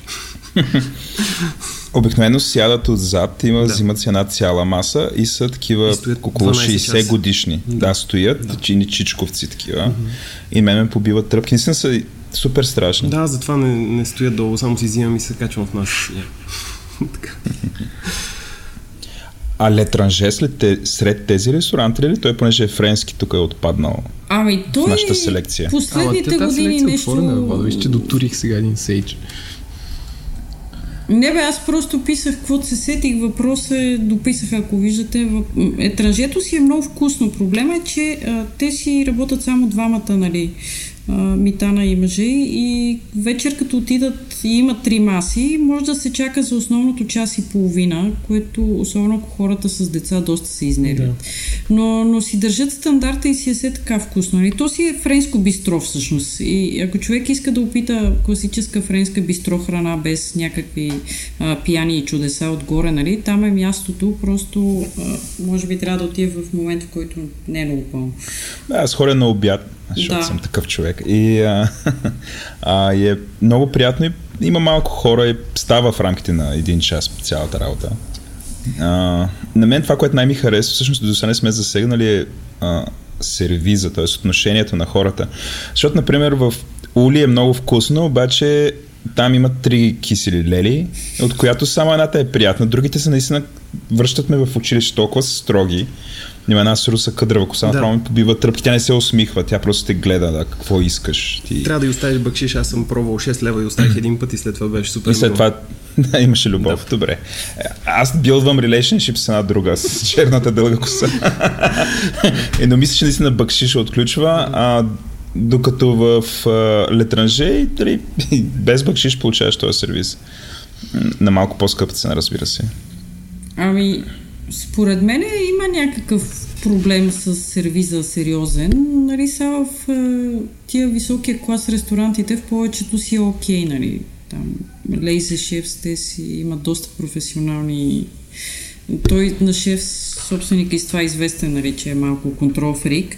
Но за мен, примерно, архитектите са си един пример за, за добър сервис и то от 20 години и ненатрапчив, без фейлове, съвсем така нормално се получават нещата. Хората очевидно това са учили, нали? Това си работят с удоволствие, без да са а, фамилиарни или, или неприятни или агресивни. Аз по някакъв с- абсолютно съм съгласен. Даже не знам как ги намират толкова свестни.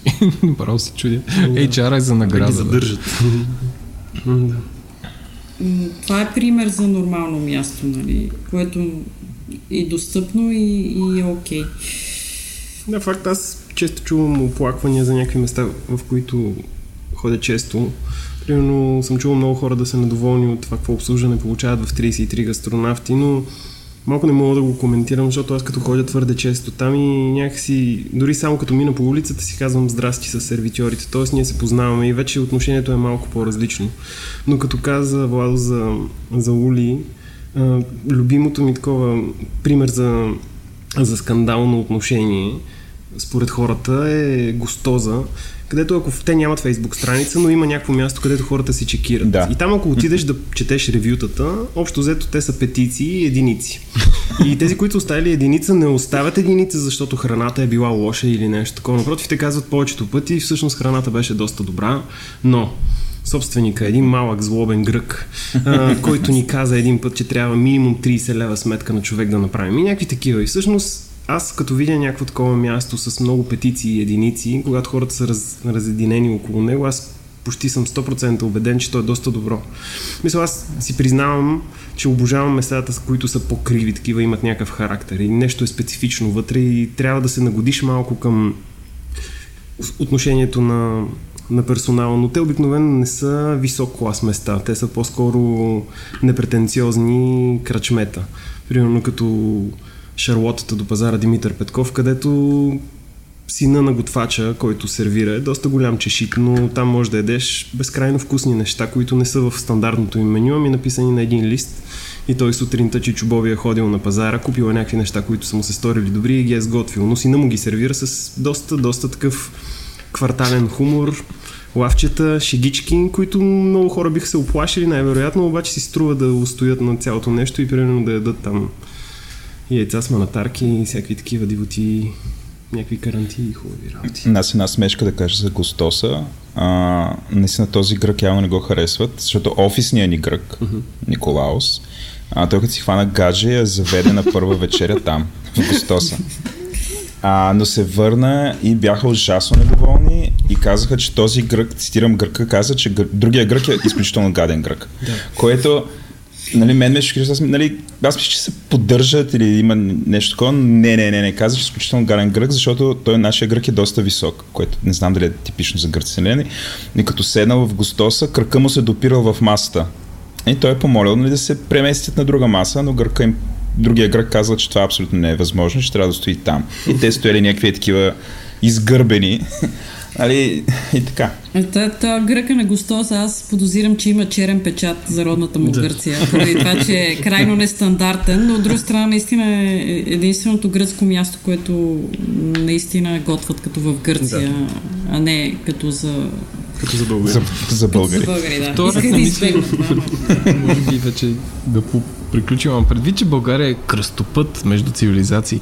Не смятате ли, че регионалната кухня е супер слабо застъпена за такъв кръстопът? В смисъл, че в София има буквално три сръбски ресторанта, един гръцки, айде два, ако броим това на Съборна, ако още съществува там с мафиотите. А, при... Еми, Колко турските турски? са пак... Еми, Турски има доста. Айде четири да са, но за, за силно мексиканските ресторанти в Берлин, който е град малко по-голям от София, са силно 30 в сравнение с а, нали, става просто, че регионалната кухня някакси не е застъпена. Тя, въпреки че е балканска, е доста различна по някакъв начин. И с това се очудвам. А, нали, а пък е съвсем логично, сега в България няма много мексиканци, но и, или вьетнамци, или тайландци. И това обяснява, що няма мексикански, вьетнамски и тайландски места. Всъщност вьетнамци Имаше, имаше ама, доста. ама няма вече. Ама няма вече. Вече няма, А, да. съжаление. А, нали, става просто, че ако има иммигранти, по някакъв начин те трябва да си донесат кухнята и тя да, тя да бъде. Нали? Но според мен е в България има повече италиански ресторанти, отколкото български. И, и, и това ми е странно също. Аз подозирам, че до някъде това пак опира до, до качеството, може би, защото тия турски ресторанти, може би с малки изключения, то примерно на входа на, на Южния парк е някакъв пълен дизастър. нали. Може би вече има и, и меню с наргилета вече, защото 100%. много ще му отива. Но като цяло тая храна е пак за... Идва някакъв човек и казва, аз тук ще направя турски ресторант, ма човека примерно до вчера е продавал наркотици в Люлин, нали? А, и ще направя това, дето е модерно. Тук, японски ресторант с наргилета или турски ресторант с наргилета, плюсва го на, на скъпото място, което взима с връзки нали, от общината, примерно в някакъв парк. И прави нещо, което не се получава. А, и после хората, които очевидно са били доста консервативни последните 20 години, казват, «Ой, това е много гадно, тук баба ми прави по-добре това, нали? И така и не отиват на друг турски ресторанти, то някакси а, ние тук хиляда човека, де се интересуваме нали, от храната да, да е вкусна, не, не сме публика достатъчна да поддържа една добра такава сцена или с регионална и с нерегионална и с и да е било нали, там. Да, и аз така мисля, честно казвам, защото примерно Гостоза, като е създаден, е създаден за гръцките студенти, които са живяли в София. Впоследствие го откриват хората и започват да а, пътуват. А сега колко е с класи има отпред там... идея си, нямате смисъл, че... Там, да, там е, да. значи, аз много рядко, защото аз много харесвам Гостоза, а, много рядко ще отида на някакво място, освен с Кирил Домосчиев да се видим, а, а, а, където, където с хората, с на сцената маса вероятно нямаме общи приятели в Фейсбук и вероятно не мога да си представя как те живеят. Но, но там има едни S-класи, едни BMW седмици, нали, които спират, сядат на те малките столчета, където си удреш кръка в масата и ядат съответната риба, просто защото е вкусно. И, и аз съм на седната маса. Нали. Защото рядко вече мога да се нали, моя странен начин на живот да съвпадне с още по-странен начин на живот на тези хора. Защото те по-скоро ги виждам хепи или в рафи, но, но те ходят и там много това той с Джун мисля, че си бяхме говорили преди време за това, че повечето италиански ресторанти, държани, които собствениците са италианците, преди това като са живяли в Италия са били тираджи. Нали? Тоест, това, че той е италянец не значи, че може да готви много добре италианска храна. В този смисъл и традиционните такива места за, за турска и гръцка храна не са толкова много, просто защото те може би самите професионалисти, готвачи, гърци и турци не намират голям смисъл да го направят. Да речем, Еге си беше някакво такова място с, с характер и си беше такова типично лъкантас, или както се казва. И когато почина собственика, всъщност аз си мислех, че ще стане нещо много гадно, но го взеха хората от Авразия и е, всъщност запазиха старото меню и просто човека, който им прави дюнера в момента, си е истински готвач. И затова като отидеш в Еге да ядеш дюнер, е, като ти го реже той от онзи шиш, той излиза на ленти много добре направен и виждаш, че той е месо само, няма вътре кайма и някакви други дивоти. Наистина много добре нареден вкусен дюнер. И това е едно добро място за, за турска храна. В смисъл, аз бих отишъл да ям там, отколкото да отида да ям, примерно, в Тюрколас или онзи, който е на Аз не, аз не казвам, че, че гадно просто се изненадвам, че са малки. Не, това, това не мога да си, да. не мога да си обясня. Ами малки, защото, защото... Не, малко, малко, малко. Истината е, малко. че малко, да, малко, защото повечето хора в България не са, примерно за турски места, категорично съм сигурен, че има някакъв предразсъдък. В смисъл все още някакъв националистически момент избива за някакви хора да отидат на турско място. Аре, сърбите са окей, okay, нали, защото там малко по-така. но, примерно, избягват да ходят в турски места. Аз като ходя в Егея, основния контингент са си турци. Mm-hmm. И Както и в Авразия. В Гостоза ами... вече е друг, друго. Нали? Има го и този момент, наистина, че, че има тая консервативност, особено за места като егето или някакви такива закусвални, защото те като това е на пазара, не е хигиенично, нали? Да. А пък другите места, които правят, те пък са малко overpriced и всъщност идват малко на нагорно всякакви, е, включително индийски, това новия тайландския. Това са ресторанти като цена в категория лукс влизат всъщност предлагат храна, която в друга държава може да ядеш в една закусвалния, нали, едно кари, примерно, или нещо е такова.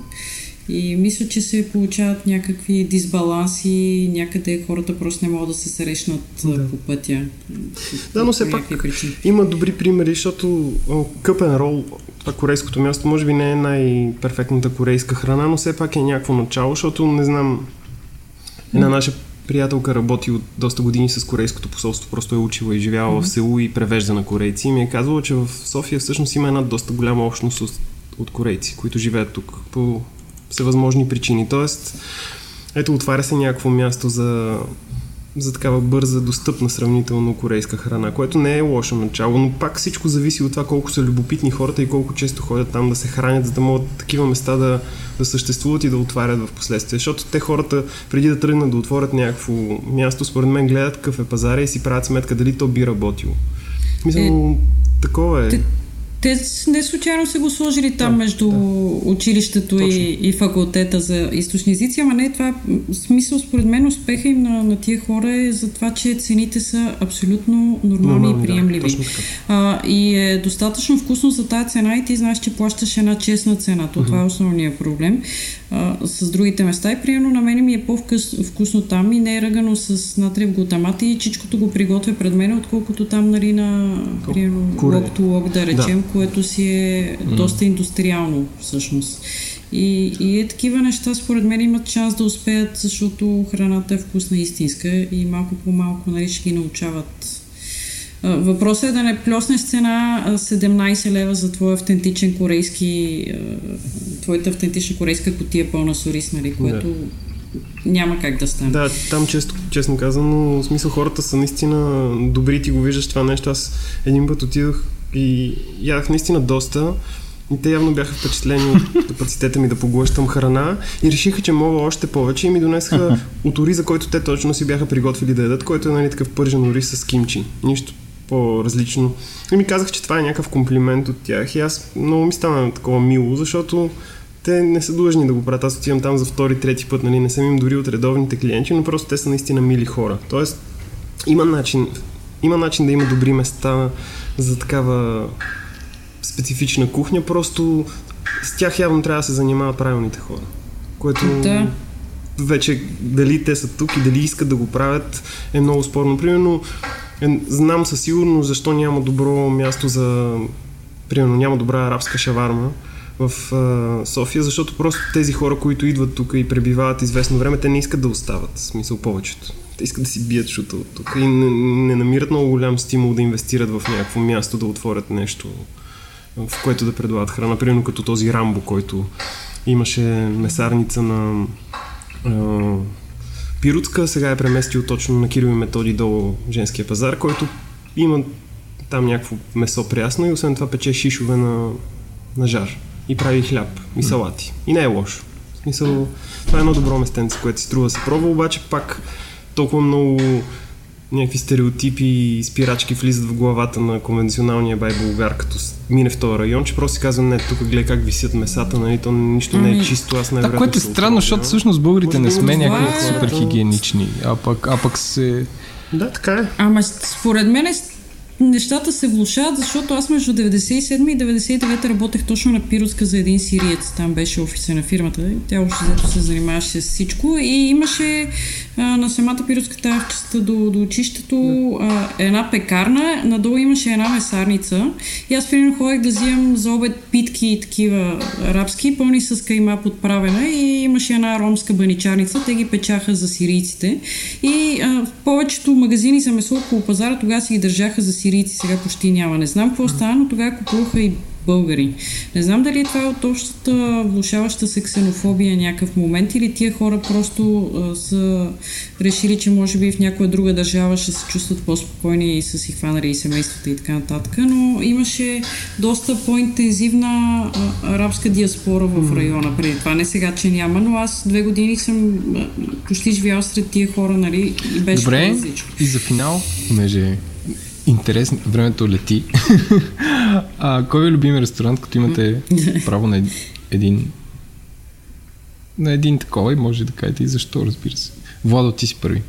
Не мъкна този подкаст. да, другите. Гости. Не, не, не, дай другите, другите. Оф, ами, аз в София вече нямам любим ресторант в момента. Едно време ми беше комерциала, но те решиха, че трябва да правят хляб и сандвичи. А, и любимо място ми е Паваш в Пловдив, защото за мен то е баланса между качество и цена и обслужване. Някъде се срещат тия неща, Добре. неща на добро място. Много ми е трудно на мен. Обаче, честно казано, мястото, където почти винаги ми е доста вкусно и мисля, че е сравнително достъпно е 33 гастронавти. В смисъл, аз наистина обичам. Там храната ми е вкусна. Повечето пъти което, но пак казвам, няма някакво място, дето ултимативно всичко да му е наред и да е такова, но там ходя с удоволствие като цяло. аз съм разкъсан между Скарабар и а, Ашур Банибал, скоби Фреди, както му казваме ние. Който не го споменахме, но според мен абсолютно да. не знам. Да. А, той е много интересен пример. Хем беженец, хем там е супер мизерно и също време е ужасно вкусно и отношението е много специфично ни е приятно.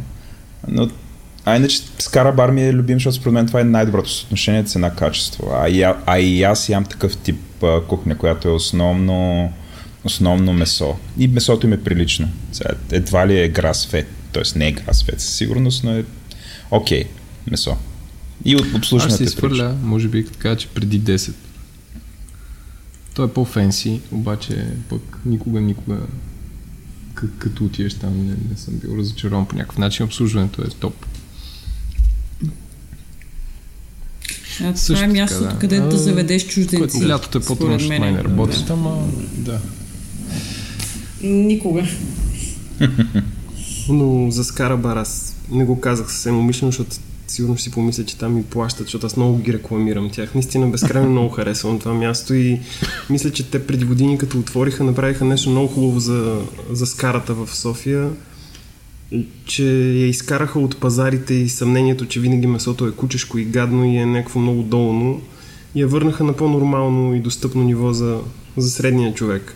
Защото едно време кебабчетата преди да станат балкан туристки и дълги в София не са били такива. В смисъл били са малки, хрупкави, пухкави и така нататък. В смисъл, че пак нещата са се изкривили с годините и мисля, че Скарабар наистина е супер яко място. Аз го обожавам.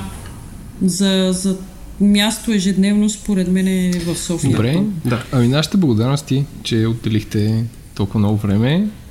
А, следете следете Магдалина Ивайло. На мен ми беше много интересно. Маймунско А, нервната в Twitter и Маймунско А, Иво с две В, в пак в Twitter. Разказват смешки нон-стоп. Да. Това беше нашия Шегаджи. който май ще щупи рекорда по дължина. Надявам се и по слушаемост. До сега сме открили, че колкото по-дълъг, толкова повече се слуша.